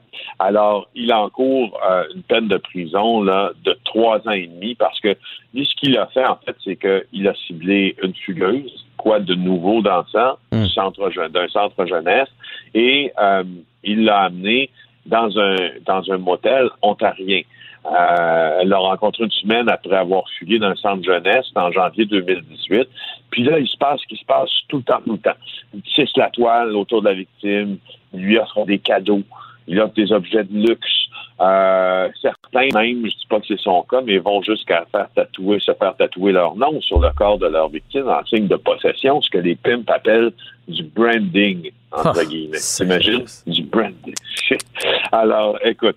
Donc, elle l'a rencontré une semaine après avoir fini du centre jeunesse, puis euh, de fil en aiguille, euh, euh l'a amené euh, en Ontario avec un autre homme sous de fausses identités. Ils étaient dans un motel de Mississauga, c'est en banlieue de Toronto. Alors, elle a travaillé à partir de ce moment-là comme escorte. Et puis, c'est lui qui déterminait tout, maintenant. Donc, la durée, la nature du service sexuel qu'elle devait rendre. Euh, et c'est lui qui récoltait aussi tout l'argent. Donc, euh, donc, euh, tu sais, c'est, les pimps, tu sais, qui peuvent faire des journées à 15 000 de profit, parce qu'ils gardent tout l'argent, parce que la fille devient un objet euh, au plus simple, à sa plus simple expression. Il la force à, donner son corps et elle ne voit pas les profits euh, de ce qu'elle fait, cette fille-là, quand elle décide, ou enfin, quand on décide à sa place souvent qu'elle va se prostituer. Ah, mais au-delà euh, des profits, là, du matin au soir, Félix, ça n'a pas de bon sens, là. C'est de la barbarie, là. C'est incroyable de forcer une fille à coucher avec des gars ou peu importe quoi pendant du matin au soir. Je sais, Jean-François, mais les, les proxénètes n'ont aucun. C'est pour ça qu'on appelle ça la traite des femmes. C'est parce que les proxénètes n'ont aucun égard à, l'humain qui, est derrière, qui, qui, est dans le corps de, de celle qui force à se prostituer. Aucun égard. Euh, euh, moi, je, je, je connais des histoires euh, c'est arrivé à des gens que je connais dont les enfants ont été pris dans ce genre de truc. Et c'est un peu d'ailleurs pour ça que j'en parle à chaque fois que j'ai la chance d'en parler, la chance ou la malchance, en fait, pour jamais euh, que, que ces, crimes-là ne soient euh, banalisés, évidemment, d'une part, puis d'autre part, pour que s'il y a des gens qui s'il y a des gens qui écoutent puis qui, qui se rendent compte à quel point ça peut être dur ce milieu-là, puis qui en ont été des victimes, qu'elles essaient, euh, euh, puis c'est un long processus, essayer de prendre la parole, puis de porter plainte, c'est long, c'est long, parce que c'est mhm. des jeunes filles complètement brisées, complètement à terre, mais s'il y en a une qui écoute puis qui décide de faire, ben quoi, c'est mieux. Alors, euh, juste te dire, euh, Megan, lui, on l'appelait Lingo, c'est ça son surnom, Lingo, et puis il fonctionne par Snapchat. Pourquoi? Parce que Snapchat, euh, ça laisse pas de traces. des messages qui sont éphémères. ça laisse, hmm. ça laisse pas de traces comparativement à Instagram, comparativement à Facebook et, euh, et etc. Euh, la bonne nouvelle, c'est que euh, la bonne nouvelle, c'est que ben, la, bonne et la mauvaise. Il, il, a reconnu sa culpabilité. Là, il est toujours libre en attendant la suite euh, des procédures, mais il a un bracelet électronique. Donc, il doit résider dans le quartier Notre-Dame-de-Grâce et puis il doit absolument euh, se plier à cette exigence-là de porter un bracelet électronique. Euh, et, euh, et, voilà. Curiosité de ma part, Félix, toi qui connais bien le, le, domaine, un proxénète comme ça, qui se retrouve en prison, parce que c'est ce qui va y arriver, c'est bien vu ou c'est mal vu en prison? Il va être protégé en prison par les autres ou vu que c'est le mineur de 17 ans, il va être jugé à l'interne? Il y a une différence entre les proxénètes qui entrent en prison, puis exemple, euh, Exemple, si Martin Carpentier, le défunt Martin Carpentier, celui euh, qui a, selon Ouais. toute vraisemblance, là, assassiné ses deux filles, ou des gens qui ont pu être des abuseurs d'enfants, des pédophiles, exemple, et dont l'histoire a fait la manchette, il n'est pas rare, bien que ce soit moins fréquent maintenant, qu'ils se fassent casser la gueule, disons, en prison, et aussi que, euh, que, que- que les autorités pas favorisent, disons, le passage à tabac de quelqu'un, là, mais que Le laisse disons, libre. on, on ferme les yeux. Dans le cas des proxénètes, souvent, euh, lorsqu'ils seront en prison, euh, ils ont souvent des allégeances, ces gens-là, des gangs de rue, et ils vont être envoyés dans les wings, dans les ailes de la prison, qui correspond à leur allégeance criminelle. Donc, souvent, ils seront envoyés à des, des endroits qui sont euh, qui sont peuplés particulièrement de gens euh, de gangs de rue. Donc, c'est un peu euh, c'est un peu une bulle euh, de protection qu'il y a autour d'eux, là, s'ils se comportent comme il faut. Alors, c'est c'est plus rare qu'eux seront passés à tabac comparativement aux autres types dont je te parlais. Excellent. Félix, merci pour toutes ces précisions. On passe une semaine ensemble, donc c'est un rendez-vous demain, 16h. À demain. Bye. Salut. Bye. Jean-François Barry. Entendez aujourd'hui les sujets de demain. Cube Radio. Ben, c'est le sujet. Mon Dieu, pardon. C'est le sujet du jour aujourd'hui. Le Canadien qui a réussi à vaincre les Penguins de Pittsburgh. Match numéro 2 ce soir, 20h, sur les ondes de TVA Sport. Canadien qui sera toujours l'équipe euh, visiteur, hein, parce que, bon, les deux premiers matchs, c'est comme si on était à Pittsburgh, donc hymne national en anglais. Je vais rejoindre tout de suite Jean-Philippe Bertrand, journaliste et animateur à TVA Sport. Salut Jean-Philippe. Salut, Jeff. Est-ce que tu es dans la folie, dans la frénésie? Je parlais avec Olivier Primo tantôt qui avait mis euh, Pittsburgh en 3, puis là, il était rendu qu'à soir le Canadien gagne aussi. Est-ce que tu es de Ah ouais, hein? est-ce que tu de ces gens-là ou euh, tu fais comme attends peu, on a gagné une en prolongation. On est loin de la, la- la coupe aux lèvres, comme on dit? Oui, euh, non, ben, je me, je me montre prudent. Je me montre prudent parce que si- s'il y a bien une équipe euh, de laquelle on doit se méfier euh, dans les séries de la Coupe Stanley, ce sont bien les Penguins de Pittsburgh. Le trois Coupes Stanley sous l'air Sidney Crosby. Donc, je suis loin d'être convaincu que cette série-là euh, est terminée, mais je te dirais que le, le- le discours que j'ai aujourd'hui avec toi est différent de celui qu'on avait la semaine dernière après le, le premier match hors concours. Là, on dirait que je, je le filais pas pas tout le, le- fa- face aux Leafs de Toronto. Là. Et je sais pas si c'est l'énergie des séries, mais on dirait que j'ai oublié euh, samedi qu'il n'y avait plus de foule dans les astrales, puis je me suis laissé euh, complètement embarqué par le match. ben, Alors, je euh, Je suis content que tu dises ça parce que je m'étais pris une note. Je me souviens que tu m'avais dit que tu n'accrochais pas à cause euh, qu'il n'y avait pas de monde. Puis moi, j'ai dit, ouais, mais j'ai regardé d'autres matchs, puis il y avait plus d'action, fait qu'on oubliait. Puis dans le match canadien, il y avait de l'action, on a oublié. Puis euh, je sais pas si tu as regardé un petit peu euh, Jets Flames, entre autres. Euh, le fait qu'il n'y ait pas de spectateurs, là. le- ça ben là, c'est sûr que ça, bra- ça brassait à cause de Matt Ketchup là, dans cette rencontre-là, entre Ouais. autres. Là. Oui, oui. Mais je veux dire, quand il y a de l'intensité, on oublie. Ben, exact. Moi, moi, en fait, je- je- si tu me permets, là, je dirais plus quand il y a de l'enjeu, on dirait qu'on oublie. Tu sais, on- contre les livres, on sentait que c'était un match hors concours, puis on sentait qu'on essayait des affaires, puis on sentait que c'était un match en symbolique. Et, et face aux Pingouins, là, écoute, ça, ça a pris quoi? Ça a pris cinq minutes. Je pense que les Pingouins avaient sept tirs au but, dont deux grandes chances de marquer de, de, d'Evgeny Malkin, puis Price a été solide. On dirait qu'à partir de ce moment-là, j'ai fait OK, ben là, on a du hockey de série. Est-ce qu'on en parle? Puis j'ai eu du fun au bout, puis je regardais un peu ces, ces réseaux sociaux, là, plein de chums qui partageaient des, des photos de on est au camping, puis on est sur le bord de la piscine, puis tu sais, le monde se. se, se- Ah, moi, j'étais sur le bord de la piscine. On a sorti la télé dehors. J'ai trouvé ça c'était incroyable. Il y avait notre zèbre gonflable dans le milieu de la piscine, puis il y avait la télé dans mon autre champ de vue. Je trouvais ça formidable. C'est jamais vu. Ouais. Jamais, exact. Jamais on a vécu ça. Puis, tu sais, souvent, pendant les séries de la Coupe Stanley qui sont au, au mois d'avril pour au mois de mai, les jeunes ont de l'école le lendemain. Euh, Ouais, ils peuvent ouais. pas regarder, regardent la première période, vont se coucher après. Là, c'est les vacances. Fait que j'ai l'impression que même les jeunes vont, vont embarquer là-dedans. Là, je m'enflamme un peu. euh, c'est juste un à zéro dans la série. Mais tu sais, imagine, là, imagine si les Canadiens réussissaient l'im- l'impensable, tu sais. Ça serait, ça serait le fun au bout. Ça serait le Mais fun au bout. juste pour rappeler aux gens, là, si on, on sort les pingouins, c'est pas comme la première ronde qui vient d'être gagnée. là. Cette année, c'est cinq rondes. Hein? Exact. Fait qu'après ça, il y a encore 4, 4 de 7 pour se rendre jusqu'au bout. Fait que avant, avant de penser à la Coupe Stanley, il reste beaucoup de Ah non, matchs à gagner.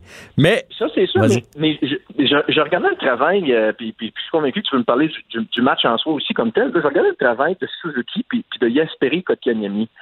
Tu rappelle-toi, il y a deux saisons, lorsque Kotkaniemi avait été laissé de côté là, dans, un match dans l'Ouest, euh, l'Ouest américain, là, je pense que face au tu sais. Puis euh, on dirait qu'à partir de ce moment-là, euh, la pression a commencé à peser lourd sur les épaules de Kotkaniemi. Je, je le regardais jouer samedi, puis je sais pas si le, fait d'avoir été loin de la patinoire pendant la COVID. Je sais pas si c'est le fait qu'il n'y ait pas de partisans, mais j'ai l'impression que que le fait qu'il n'y ait pas de foule peut peut-être enlever de la pression à des jeunes joueurs qui seraient intimidés et impressionnés par l'ampleur de, l'événement. Hmm. Tu sais, euh, Suzuki joue comme un vétéran, Kotkaniemi a très bien joué également. Fait que, je sais pas ben, ben, moi, je pense que je, vais rebondir là-dessus. Moi, je pense de un, on oublie que trois mois dans, pour eux autres, là, Kotkaniemi a 19 ans. Hein. On oublie qu'il a 19 ans, puis l'autre, il a 20. C'est des enfants. Fait qu'à cet âge-là, 3-4 mois, là, prenez votre kid à la maison, 3-4 mois, vous le reconnaissez plus. Là. Fait que, il progresse vite. Mais je pense que là, Claude Julien a pas le choix de leur faire confiance. Et ça, ça apporte beaucoup. Kotkaniemi, il regarde en arrière, il sait que personne ne va prendre sa place il n'y en a plus de joueurs de centre. Là. Il sortira pas de l'alignement. Puis, euh, puis tu sais, à cause des punitions de Dano, on a vu, euh, on a vu Suzuki en désavantage numérique parce qu'il n'y avait pas de Nate Thompson pour y aller. Fait que je pense que cette, euh, cette confiance-là, quand Claude Julien coach pas trop puis qu'il laisse aller les jeunes, on a une meilleure équipe, à mon avis. Tout à fait. Et, j'espère qu'il saura insuffler cette confiance aussi à notre ami Jonathan Drouin. Puis ça, je voulais t'en parler parce que Là, on tombe, puis je ne cherche pas du négatif euh, après la, belle victoire de samedi. Mais c'est peut-être le, seul, le seul dossier qui, tu sais, pose Jonathan. Tu sais, il, s'en va en lancer de punition en période de prolongation. Il, il a victoire au bout du bâton, puis il n'est même pas capable de, décocher un, tir au filet. Là. Tu sais, on, souhaite, on souhaite que, les choses aillent bien pour lui. On prend pour lui parce que c'est un Québécois. Mhm. Mais euh, Moses qui a raté une belle occasion de se mettre en valeur samedi. Ouais, non seulement il a raté l'occasion, mais je sais pas si tu penses comme moi. Moi, ce qui me dérange, c'est son non-verbal. Tu sais, quand il a raté l'occasion, tout de suite, les bras, ah les épaules, ils ont tombé, les bras, ils ont tombé. Là, il était au banc, il faisait la baboune. Je comprends qu'il est fâché, mais je veux dire, on apprend ça. Je le sais, là, on apprend ça à mon kid, il y a 15 ans, de oublies ce qui vient de se passer, puis tu focuses sur ce qui s'en vient. La game n'était pas jouée, là. Il venait pas de donner la défaite à son équipe. Il restait du hockey. J'aime tellement pas son attitude puis son non-verbal. Puis c'est comme ça depuis qu'il est arrivé à Montréal. Je, je, je 100%. Je sais pas. C'est ça qui me fait penser. C'est drôle de me dire ça parce que j'ai regardé exactement la même scène que toi là, quand, il, quand il met la, la tête entre les deux jambes après avoir raté le lancer de punition. Puis peut-être tu ne seras pas d'accord avec ma comparaison, là, parce que c'est sûr que c'est pas un marqueur de 50 buts, là, mais il me fait un peu penser à Stéphane Richer dans le temps. Tu te rappelles, tu un gars bourré de talent, là, bourré, bourré de talent. Mm-hmm. Et je sais pas si le fait d'être québécois, de sentir une pression additionnelle. Puis tu sais, Stéphane a eu deux saisons de 50 buts, on, on, on y enlèvera pas ça. Mais tu sais, c'était pas le joueur le plus constant. Puis tu savais pas, tu sais, quel Stéphane on allait voir par un, par un soir donné. J'ai l'impression que c'est la même affaire avec Jonathan. Tu sais pas quel Jonathan on va voir. Tu sais, exemple, Nick Suzuki, tu sais que ce soir, il va, il va être égal à lui-même. Brandon Gallagher, tu sais qu'il va être égal à lui-même. Quel Jonathan Drouin on va voir ce soir, je ne le sais pas. Et comme tu dis, je ne veux pas y tomber sa tomate parce que on veut qu'il réussisse bien. Et moi, je pense que si le Canadien veut, veut passer pingouin puis se rendre faire un petit bout un peu plus loin en série, ça va prendre un, Jonathan Drouin sharp et allumé. Ah, ça, c'est sûr. Mais tu sais, moi, dans l'attitude, parce qu'il y a eu un lancer de pénalité aussi du côté des Pingouins, là, Connor Sherry en a eu un. Il n'était pas plus content, lui non plus. Ben, il a lancé, mais elle a, elle a tourné sur sa palette puis il a lancé à peu près quatre pieds à côté du net. Là. Fait que c'est comme s'il n'avait pas lancé. Il était pas plus content, mais la présence d'après, là, il patinait en salle pour essayer de se reprendre. Tu comprends? Moi, c'est ça que j'aimerais voir de Jonathan. Tu l'as manqué, tu l'as manqué. Euh, les joueurs du Canadien sont pas parfaits, mais si tu y mets l'intensité à Montréal, on va toujours pardonner. Puis c'est ça avec Jonathan. Quand ça se met à mal aller, il baboune, puis là, il met plus l'intensité. Fait qu'il baboune encore plus, puis là, c'est comme ça tourne en rond, euh, enfin. Là, parle-moi. On s'entend pour dire qu'il joue en plus avec deux, deux popés alliés, là, avec euh, Armia puis, euh, puis, Suzuki, là, un bon joueur de centre aussi. Fait que, écoute, on lui donne toutes les chances là, pour se mettre en valeur. Là. Non, non, il n'y a, pas de raison de chialer, ça, c'est sûr et certain. Parle-moi des clés pour le Canadien ce soir si le Canadien pense l'emporter.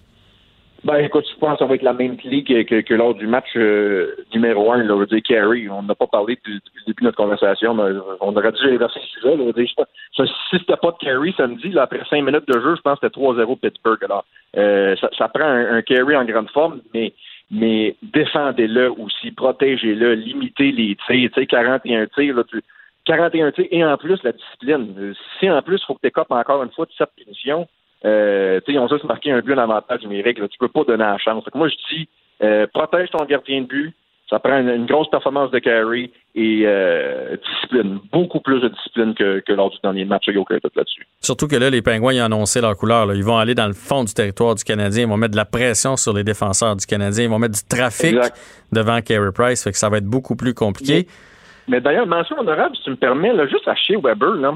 Tu sais, la dernière fois qu'on s'est parlé, on, on s'est parlé euh, de la mise en échec de Mosin sur euh, Oui. sur euh, Belleville. là. Tu sais, il l'a envoyé 20 ans le Guécard.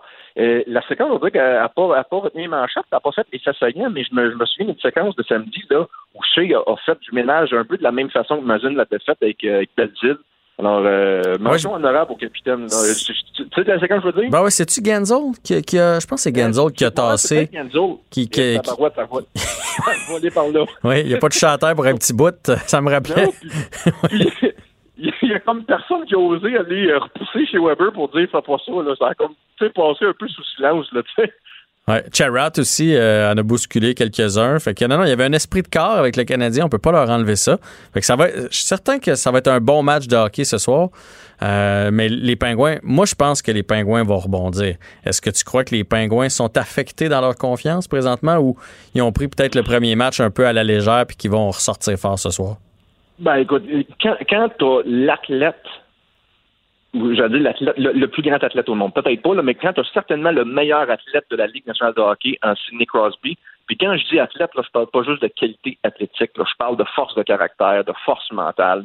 Je s'il y a bien un club du- duquel je, je ne m'inquiète pas pour, un excès de confiance ou un manque de confiance, c'est bien Penguin de Pittsburgh. S'il y a un club qui est capable de revenir et de nous surprendre, c'est bien Penguin. Fait que euh, j'ai aucune inquiétude que les, Pingouins vont être capables de revenir. Je écoute, moi, quand, quand je disais en début de série, le Carey leur joue dans la tête. Là, oui, Carey peut faire la différence dans la série, mais je pense pas que Carey peut jouer dans la tête à Sidney Crosby. Là, Crosby, à chaque fois qu'il devait sortir d'une grosse situation, il l'a fait. là. Tu sais, pourquoi c'est lui qui a marqué le tout aux Olympiques à Vancouver en 2010? Tu, comprends ce que je veux dire? Ben oui, ben oui. Ben pourquoi c'est lui qui a, qui a fait 2 à 1? C'était 2-0. Là. Il- Pourquoi, pourquoi c'est lui qui a fait deux? Exact, exact. Fait que non, si ta question, c'est tu penses que les Pingouins ont peur du Canadien, la réponse est pas pas ça. Même si c'est une série 3 de 5 puis que ça peut aller rapidement. Wow, ça, ça, ça, ça, c'est une donnée intéressante par contre. Puis là, euh, j'invente pas la statistique. Là, je suis sûr que tu l'as lu à peu près toi- 300 fois depuis hier, là, mais 81 de réussite pour les clubs dans une série 3 de 5 qui remporte le premier match. je pense que c'est 83 séries 3 de 5 dans l'histoire de la Ligue nationale de hockey.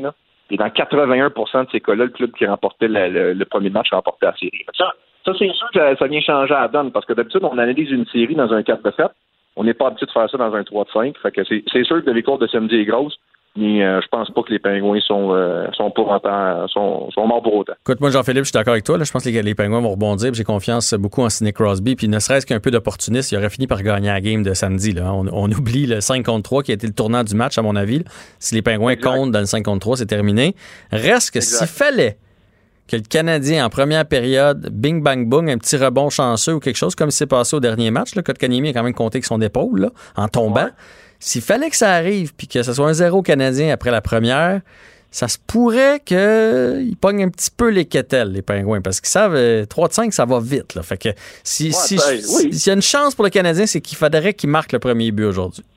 Ouais, mais il faut juste pas les allumer. Fait, fait écope pas d'une punition niaiseuse en début de rencontre qui va leur donner une chance de, de se faire aller avec leur dragon à trois têtes en avantage numérique.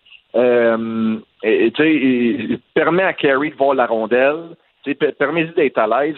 Allume-les pas. C'est c'est juste ça. Fais- juste pas les allumer parce que ça va, ça va te coûter cher éventuellement. Alors, Jean-Philippe Bertrand, en terminant, prédiction pour le match de ce soir?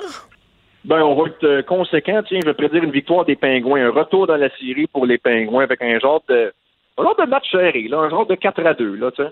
4 à 2, Pingouins de Pittsburgh. Ouais. Parfait. Tu bon. vas avec quoi, toi? Moi, tantôt, j'ai annoncé mes couleurs avec Olivier Primo, qui prévoit une autre victoire du Canadien. Là, lui, il s'enflamme tout d'un coup.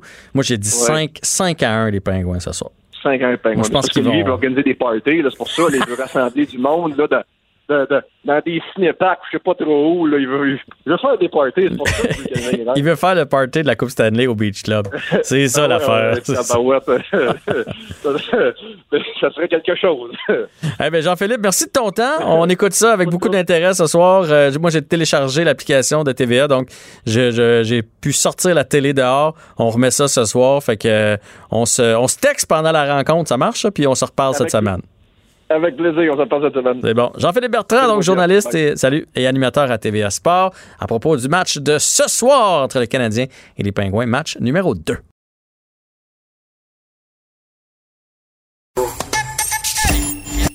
Jean-François Barry. Entendez aujourd'hui les sujets de demain. Cube Radio. Le, le commentaire de François Lambert, un dragon pas comme les autres.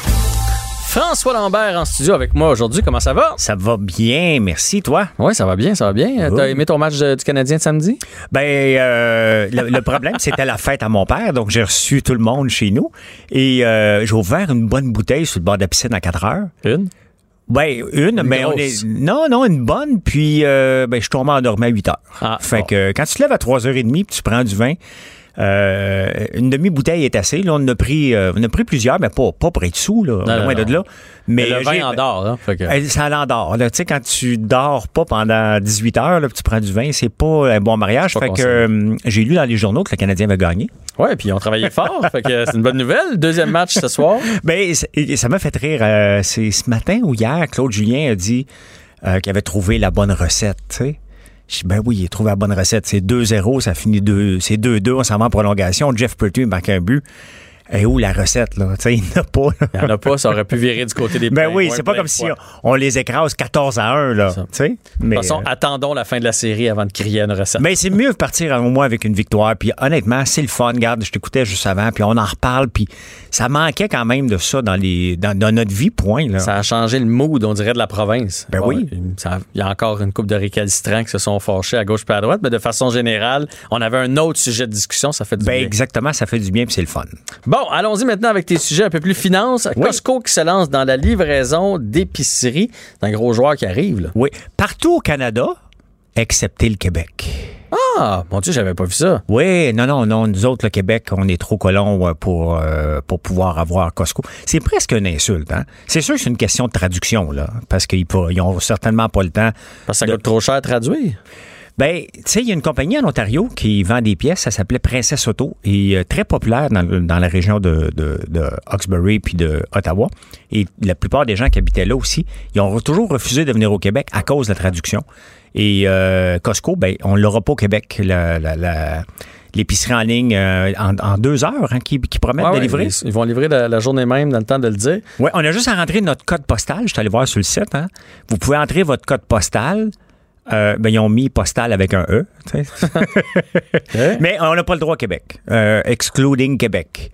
Euh, la réalité, c'est que Costco n'est pas plus fou qu'un autre. hein. Ils ont bien vu de- devant la pandémie, dans, dans la pandémie que les gens, aller magasiner, c'est plus si le fun que ça. là. Surtout dans ce genre de gros magasins aussi. Et- exactement, que c'est toujours plein. Puis regarde, Walmart a déjà annoncé qu'il n'était pas pour faire le Thanksgiving, Target aux États-Unis. Donc, la plupart ne feront pas. Donc, les gens se disent, écoute, j'arrive dans le temps des fêtes. Est-ce que Costco, Costco va pas perdre des parts de marché, mais la réalité, c'est qu'il va en perdre. On n'est pas à veille de sortir de la pandémie. là. Pour ceux qui pensent que euh, c'est à veille de terminer, on va avoir un vaccin bientôt, là. Melbourne vient de refermer. Là. Tu as le droit de sortir pendant une heure, puis pas plus loin que 5 km de chez vous. Là. Donc, euh, c'est loin, on est loin d'être sorti du bois. Puis là, Costco se dit, on manquera pas le bateau ça, cette fois-ci. S'il y a une deuxième vague, on va être là. Exactement. Mais tu sais, dans, dans le- le- le- l'adoption d'une nou- d'une nou- nouvelle façon de faire, tu as toujours les early adopters. Puis un, au Québec, les early adopters, donc les gens qui ont adopté ça, les compagnies, le plus rapidement, c'était IGA qui avait commencé avec le magasinage en ligne. Puis je me souviens au Dragon, il y avait un jeune qui était venu en 2013, puis euh, Alexandre Taillefer avait dit ça, c'est le futur. Mais le futur, il est quand? Tu sais, faut que tu détermines en affaires, là, c'est qu'il faut que tu sois prêt 18 à 24 mois avant tout le monde pour que quand la pandémie arrive, quand le, le- quand le boom arrive, que toi, tu es déjà prêt. prêt. Et en l'an 2000, quand je me suis lancé en affaires, moi, je voulais utiliser la voix pour aller sur Internet. J'ai fait comme, hey, c'est là le futur. Je me suis trompé de 20 ans. Et et c'est ça. Tous ceux qui se sont cassés les, les- les- les dents sur le magasinage en ligne aujourd'hui, ben, euh, on l'a adopté et c'est là. Donc, Costco se doit d'aller là. C'est juste plate qu'on l'ait pas au Québec. C'est Mais plate ou ça donne la chance à d'autres? Je veux dire, si lui, si lui décide de pas y aller, ça veut dire que les autres épiceries peuvent y aller. Là? Ben, IGA est déjà très fort, Métro est déjà très fort là-dedans. Ils ont, ils ont- ils ont- ils ont eu des délais euh, extrêmement longs. La réalité, c'est que est-ce que c'est une expérience si agréable que ça, aller faire l'épicerie?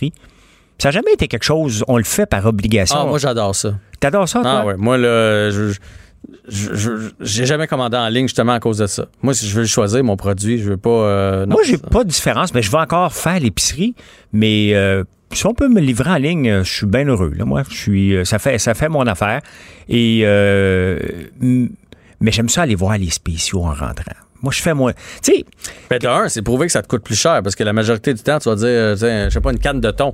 Ben, ils vont pas nécessairement te donner celle qui est à 79 cents. là. Ils vont te mettre dans ton panier celle qui est à 1,9. Là. ben ça dépend si tu demandes celle à 79 cents. Oui, si t'as demande, mais il y a bien du monde qui c'est pour sauver du temps quand ils font ça. Fait que, tu sais, euh, amène-moi du poulet, amène-moi, fait que tac, tac, tac, tac, tac, tu choisis tes affaires. Ça va généralement te coûter plus cher. Puis je trouve, quand tu fais l'épicerie, ça te donne des idées aussi pour, pour Ben, cuisiner. C'est là que j'allais, c'est que il reste. J'ai pas de fun à aller magasiner, mais j'ai quand même un fun à aller. Parce que moi, quand je vais à l'épicerie, je ne choisis. j'ai- pas de plan dans la tête, là. Mon plan se fait quand j'arrive. Je vois les légumes, je vois ci, je me dis, ah, OK, c'est ça que je vais faire comme recette. Je sais pas des fois ce que je vais faire, mais mon ami Google est toujours là. Mais, Et euh, je m'arrange toujours avec mes recettes. J'arrive chez nous, je me dis, bon, j'ai du brocoli. Puis j'avais déjà fait les, les- manchettes avec ça. J'avais acheté, euh, euh, encore bon québécois, un shitload de brocoli et d'aubergines. Puis j'avais fait, j'avais cuisiné toute la fin de semaine. Puis euh, c'est de même. Ça, c'est sûr que cette partie-là, elle tombe. Et faut pas la perdre. Moi, moi j'aime aller faire l'épicerie pour ça, pour découvrir ce qui est en spécial, ce qui est le légume du moment. Et ça, c'est certain que lorsqu'on le fait en ligne, euh, on n'a pas cette expérience-là, mais en ce moment, aller magasiner point, c'est pas une belle expérience. Il faut se promener avec notre masque. Faut, c'est compliqué.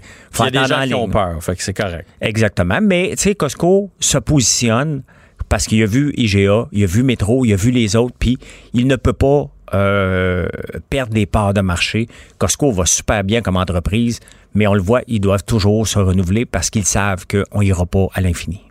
Parlons de couche-tard maintenant. Oui, ça c'est intéressant parce que Couche-Tard, on les aime parce que c'est des prédateurs. hein.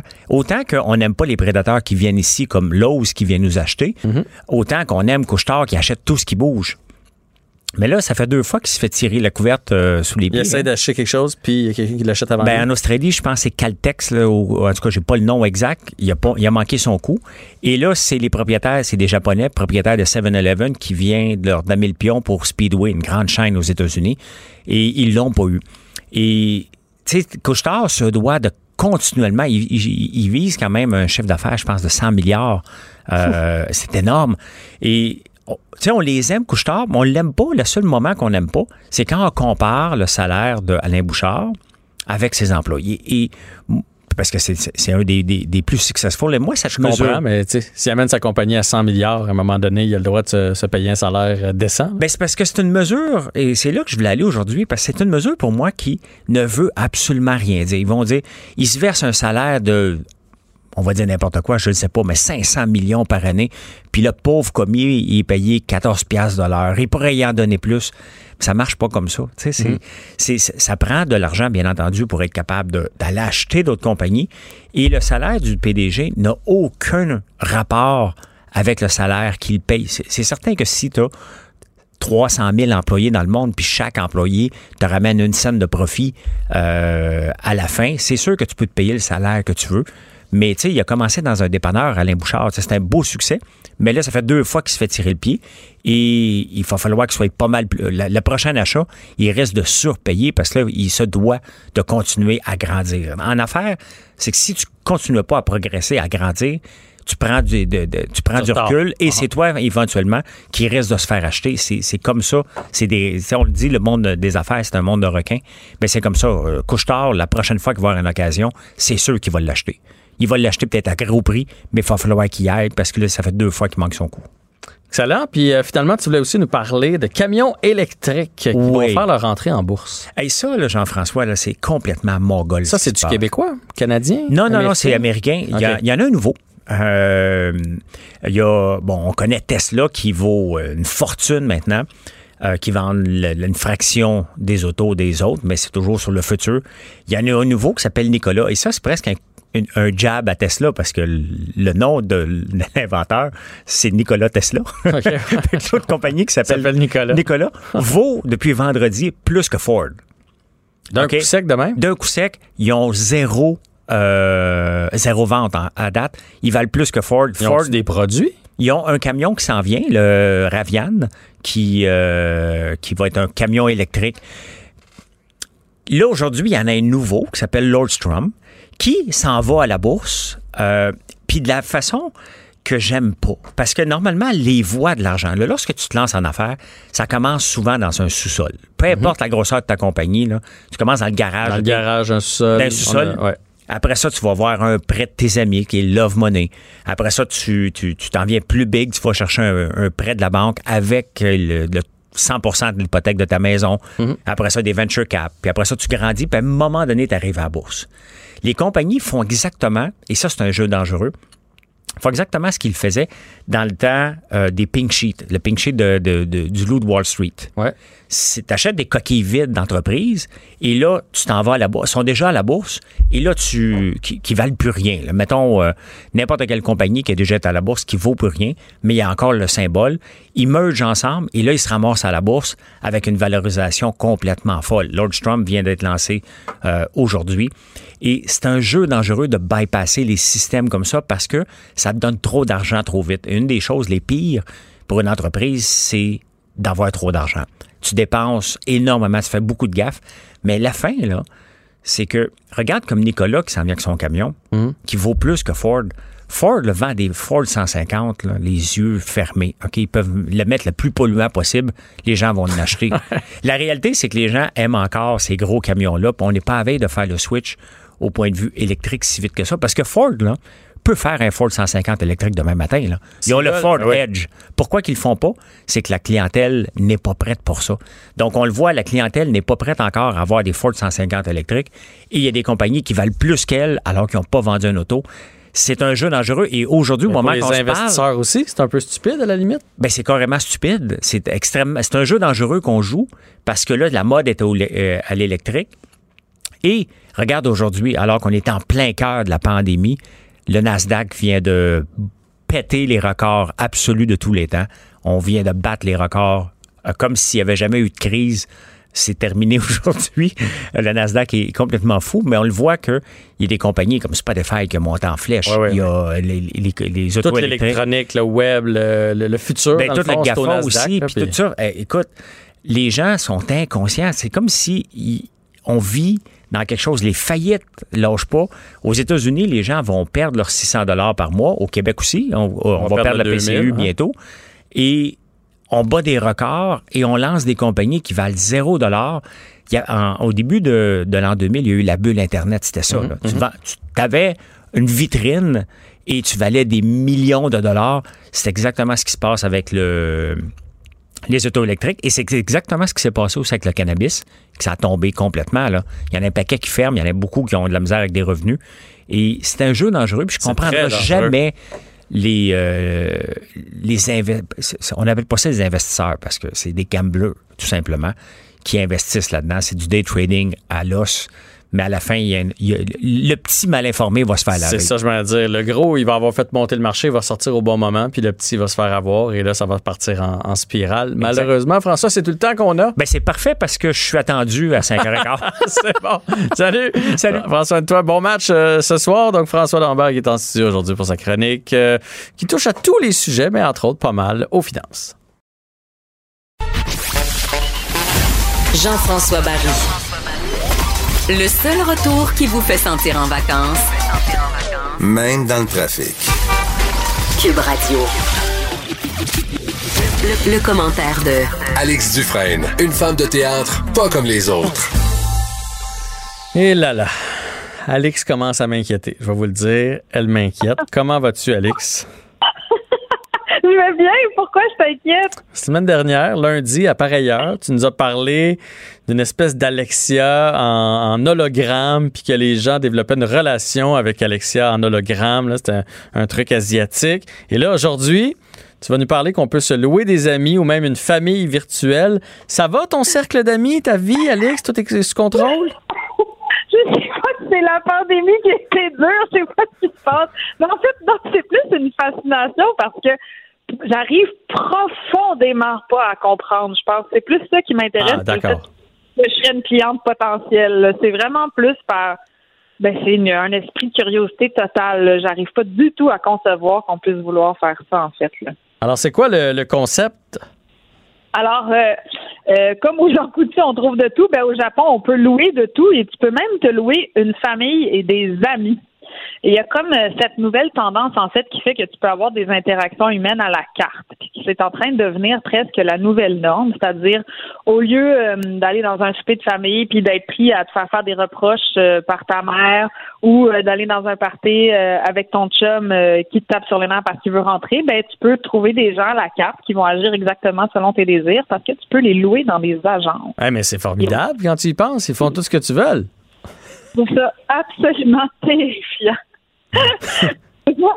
Il y a une, euh, il y a une, euh, une agence qui s'appelle Family Romance au Japon, qui est une agence dite de Rentaru Furendo, qui est en japonais et qui veut dire location de proches. Donc, tu peux louer des proches et elle propose à ses clients de louer les services d'acteurs qui vont interpréter le rôle de proche pendant quelques heures, une journée, un week-end. Ça peut même être pendant plusieurs années. Mais là, Alex, là, je t'arrête, OK? Est-ce que les gens font ça, mettons, ch- chez eux? Ils font, bon, mais là, à soir, j'ai le goût d'avoir un ami, ils se louent un ami? Ou ils font ça pour impressionner, là? Tu sais, mettons que je suis invité dans un party, puis là, je fais, euh, hey, je vais me louer, je vais me louer quelqu'un euh, qui va se faire passer pour mon ami pour la journée, puis ça va être un ami vraiment hot. Ben exactement. Il y a des deux en fait. Dans le cas de Family Romance, euh, c'est plus pour une question d'apparence. Puis on sait que les apparences au Japon c'est très important. Il faut toujours bien paraître. Il faut montrer qu'on a du succès. Euh, on peut pas avoir de vulnérabilité ou de fragilité apparente. Et donc, euh, les gens qui vont se retrouver sans amis ou sans parents euh, vont pouvoir louer les services de quelqu'un pour, mettons, je, dis, je donne un exemple, les accompagner à un mariage. Donc, tu peux avoir quelqu'un qui va jouer ton chum ou euh, ton ami pour t'accompagner au mariage ou tu peux engager quelqu'un pour venir pleurer avec toi au funérailles. Donc, ça, c'est comme dans des moments importants où devant les autres, tu vas avoir besoin d'être accompagné. Hmm. Moi, ça, moi, ça aurait été au conventum. Tu sais, quand tu te retrouves dix ans après, toutes les filles qui n'ont pas voulu être avec toi, puis là, tu fais Vous avez vu la grande blonde là-bas? là, tu te dis pas que tu l'as loué, là. Elle sort avec moi. pas que tu l'as loué, puis pour pouvoir faire ça, il faut quand même que tu aies un bon portefeuille. là, parce que quand on regarde, par exemple, euh, pour pouvoir louer euh, une amie, ça, c'est une autre agence euh, qui, qui le propose, c'est plus de 300 dollars. Ça, c'est pour aller un après-midi faire du shopping ou aux arcades ou aller au cinéma. Là. Donc, euh, il faut que ton portefeuille soit quand même bien, bien garni. Puis, Family Romance, ça va très, très loin. C'est-à-dire que tu peux même te mettre en scène sur les réseaux sociaux. Donc, tu En vas avoir... scène? Tu peux te mettre en scène, en scène. Ouais, OK, comme- créer, euh, créer une fausse image en fait de ta vie. Euh, et donc, euh, ils ont un- une branche en fait de cette de cette compagnie-là qui, c'est ça, permet de louer un acteur, puis il va avoir des décors, des maquillages, même des figurants pour réaliser une séance photo. Puis après ça, tu vas pouvoir les utiliser pour rendre plus crédible ton identité officielle euh, sur des réseaux sociaux. Et donc, euh, mettons, tu veux faire euh, une séance photo là, où tu as des amis à un barbecue, puis c'est tous des figurants, ben ça va te coûter euh, 12 millièmes. Ça, c'est environ 200 dollars pour cette, cette séance de photo. Mais si tu veux qu'il y en ait un qui s'incruste en tant qu'invité dans un mariage, ben ça, c'est autour de 120 dollars. Et si tu veux qu'il fasse un discours dans le mariage, ben là, c'est 8 millièmes de plus. Donc, il y a comme une espèce de grille un peu hallucinante, tarifaire, où tu peux demander aux gens. C'est vraiment des acteurs qui jouent exactement le rôle que tu veux jouer. Donc, c'est des gens qui sont toujours d'accord avec toi, qui vont toujours t'écouter, qui créeront pas de soucis, qui vont faire exactement ce que tu veux. Euh, Hey, mais même- imagine le malaise. Tu te fais venir 6-7 amis pour prendre une photo pour mettre ses médias sociaux. Puis là, tu fais semblant d'avoir du fun. Là, tu t'installes sur le bord de la piscine. Tu fais, bon, toi, prends une bière. Toi, va sur le truc gonflable. Là, là, là. Tu prends, le- tu prends les photos.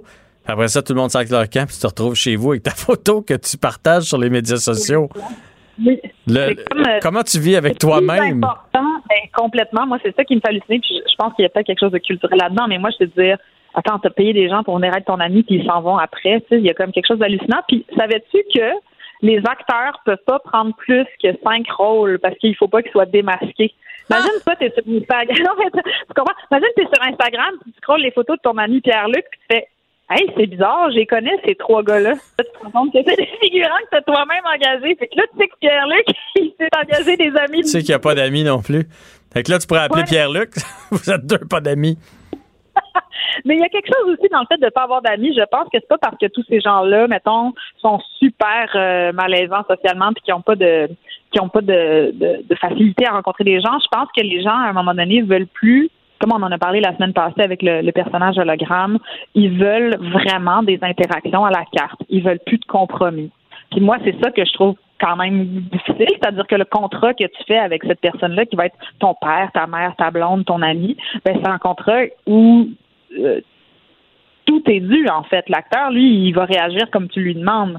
Donc, il sera pas là pour s'offusquer, refuser quelque chose, se mettre en colère. Tu sais, il va être là vraiment pour se plier à tes demandes. Puis, après, ça fait que des vraies relations où il y a des compromis qui sont nécessaires. Je me demande vraiment, en fait, comment les gens vont être capables de de pallier à ça, tu sais. Puis on parle du fait aussi qu'il y a beaucoup de gens seuls au Japon, qu'il y a une, grosse masse de, de population seule, puis qu'il y a beaucoup de gens qui sont déprimés aussi de ça. Donc, je pense que de pouvoir louer les services d'un ami ou d'un membre de famille, ben, à court terme, c'est peut-être un, un moyen de, de sortir de ça. Tu sais, il y a des témoignages, il y a des gens qui disaient, moi, j'avais une peine d'amour, puis je me suis loué une amie, puis on est allé jouer au dehors, puis on est allé au cinéma, puis je la vois à toutes les, je sais pas, deux semaines, puis depuis, je pense moins à mon ex. Bon, il y a des gens qui vont utiliser ça pour s'en sortir.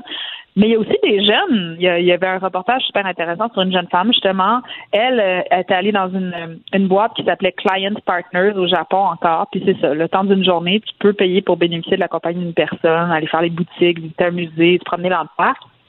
Puis aller voir un psy au Japon, c'est mal vu. Parce que, encore une fois, comme vos parents, c'est importante, le, le rapport à cette fragilité-là émotive ou psychologique, c'est quelque chose qui est plus dur à dire. Fait que les gens disent, ben moi, avec mes vrais amis, on va aller au cinéma, on va avoir du fun, mais ça va être plus dur pour moi de parler de mes déceptions amoureuses ou d'un moment que j'ai vécu au travail qui me met pas en valeur. Donc, ils vont se louer des amis. Et moi, je me dis, ces gens-là, ils n'ont pas de formation de psychologue, mais ils, ils doivent jouer quelque part le rôle de ça, parce que quand tu loues un ami, c'est parce que tu as besoin de t'ouvrir le cœur. Tu sais, il y a comme confier tes déboires amoureux, confier tes déboires professionnels. euh. En tout cas, j'ai l'impression que Mais au moins, ce, ce point de vue-là, je peux comprendre. là. Si t'as personne à qui parler puis que c'est mal vu d'aller chez le psychologue, au moins, ça te fait une oreille. Est-ce que cette oreille-là est efficace? Je sais pas, mais déjà, de sortir le méchant, ça fait souvent du bien. D'accord, mais tu sais, comme tu as 22 ans, tu dois payer, mettons, 250 pièces pour passer un après-midi avec une amie, je trouve ça quand même assez inquiétant, là. Ah non, clairement. Puis je t'avertis tout de suite, un jour, si tu viens chez nous, si tu me, char- si tu me charges après quand tu repars, ça fera pas mon bonheur. Mais tu vas avoir des belles photos Instagram, Jean-François. ouais, c'est ça. Ah ben Alex, c'était fort intéressant. Euh, tu vois, une réalité que je ne connaissais pas. Merci d'être intervenu dans l'émission et on se reparle mercredi. Oui. Euh, je pense qu'elle a dit au revoir, mais c'est un timide au revoir. C'est ça, je... Ah, ok, là. Je l'avais pas payé assez cher pour être mon ami aujourd'hui. Allez, on se donne rendez-vous demain 15h. Go Abs Go, on s'en reparle demain. Bye! Cette émission est maintenant disponible en podcast. Rendez-vous dans la section balado de l'application ou du site cube.radio pour une écoute sur mesure en tout temps. Cube Radio, autrement dit. Et maintenant, autrement écouté.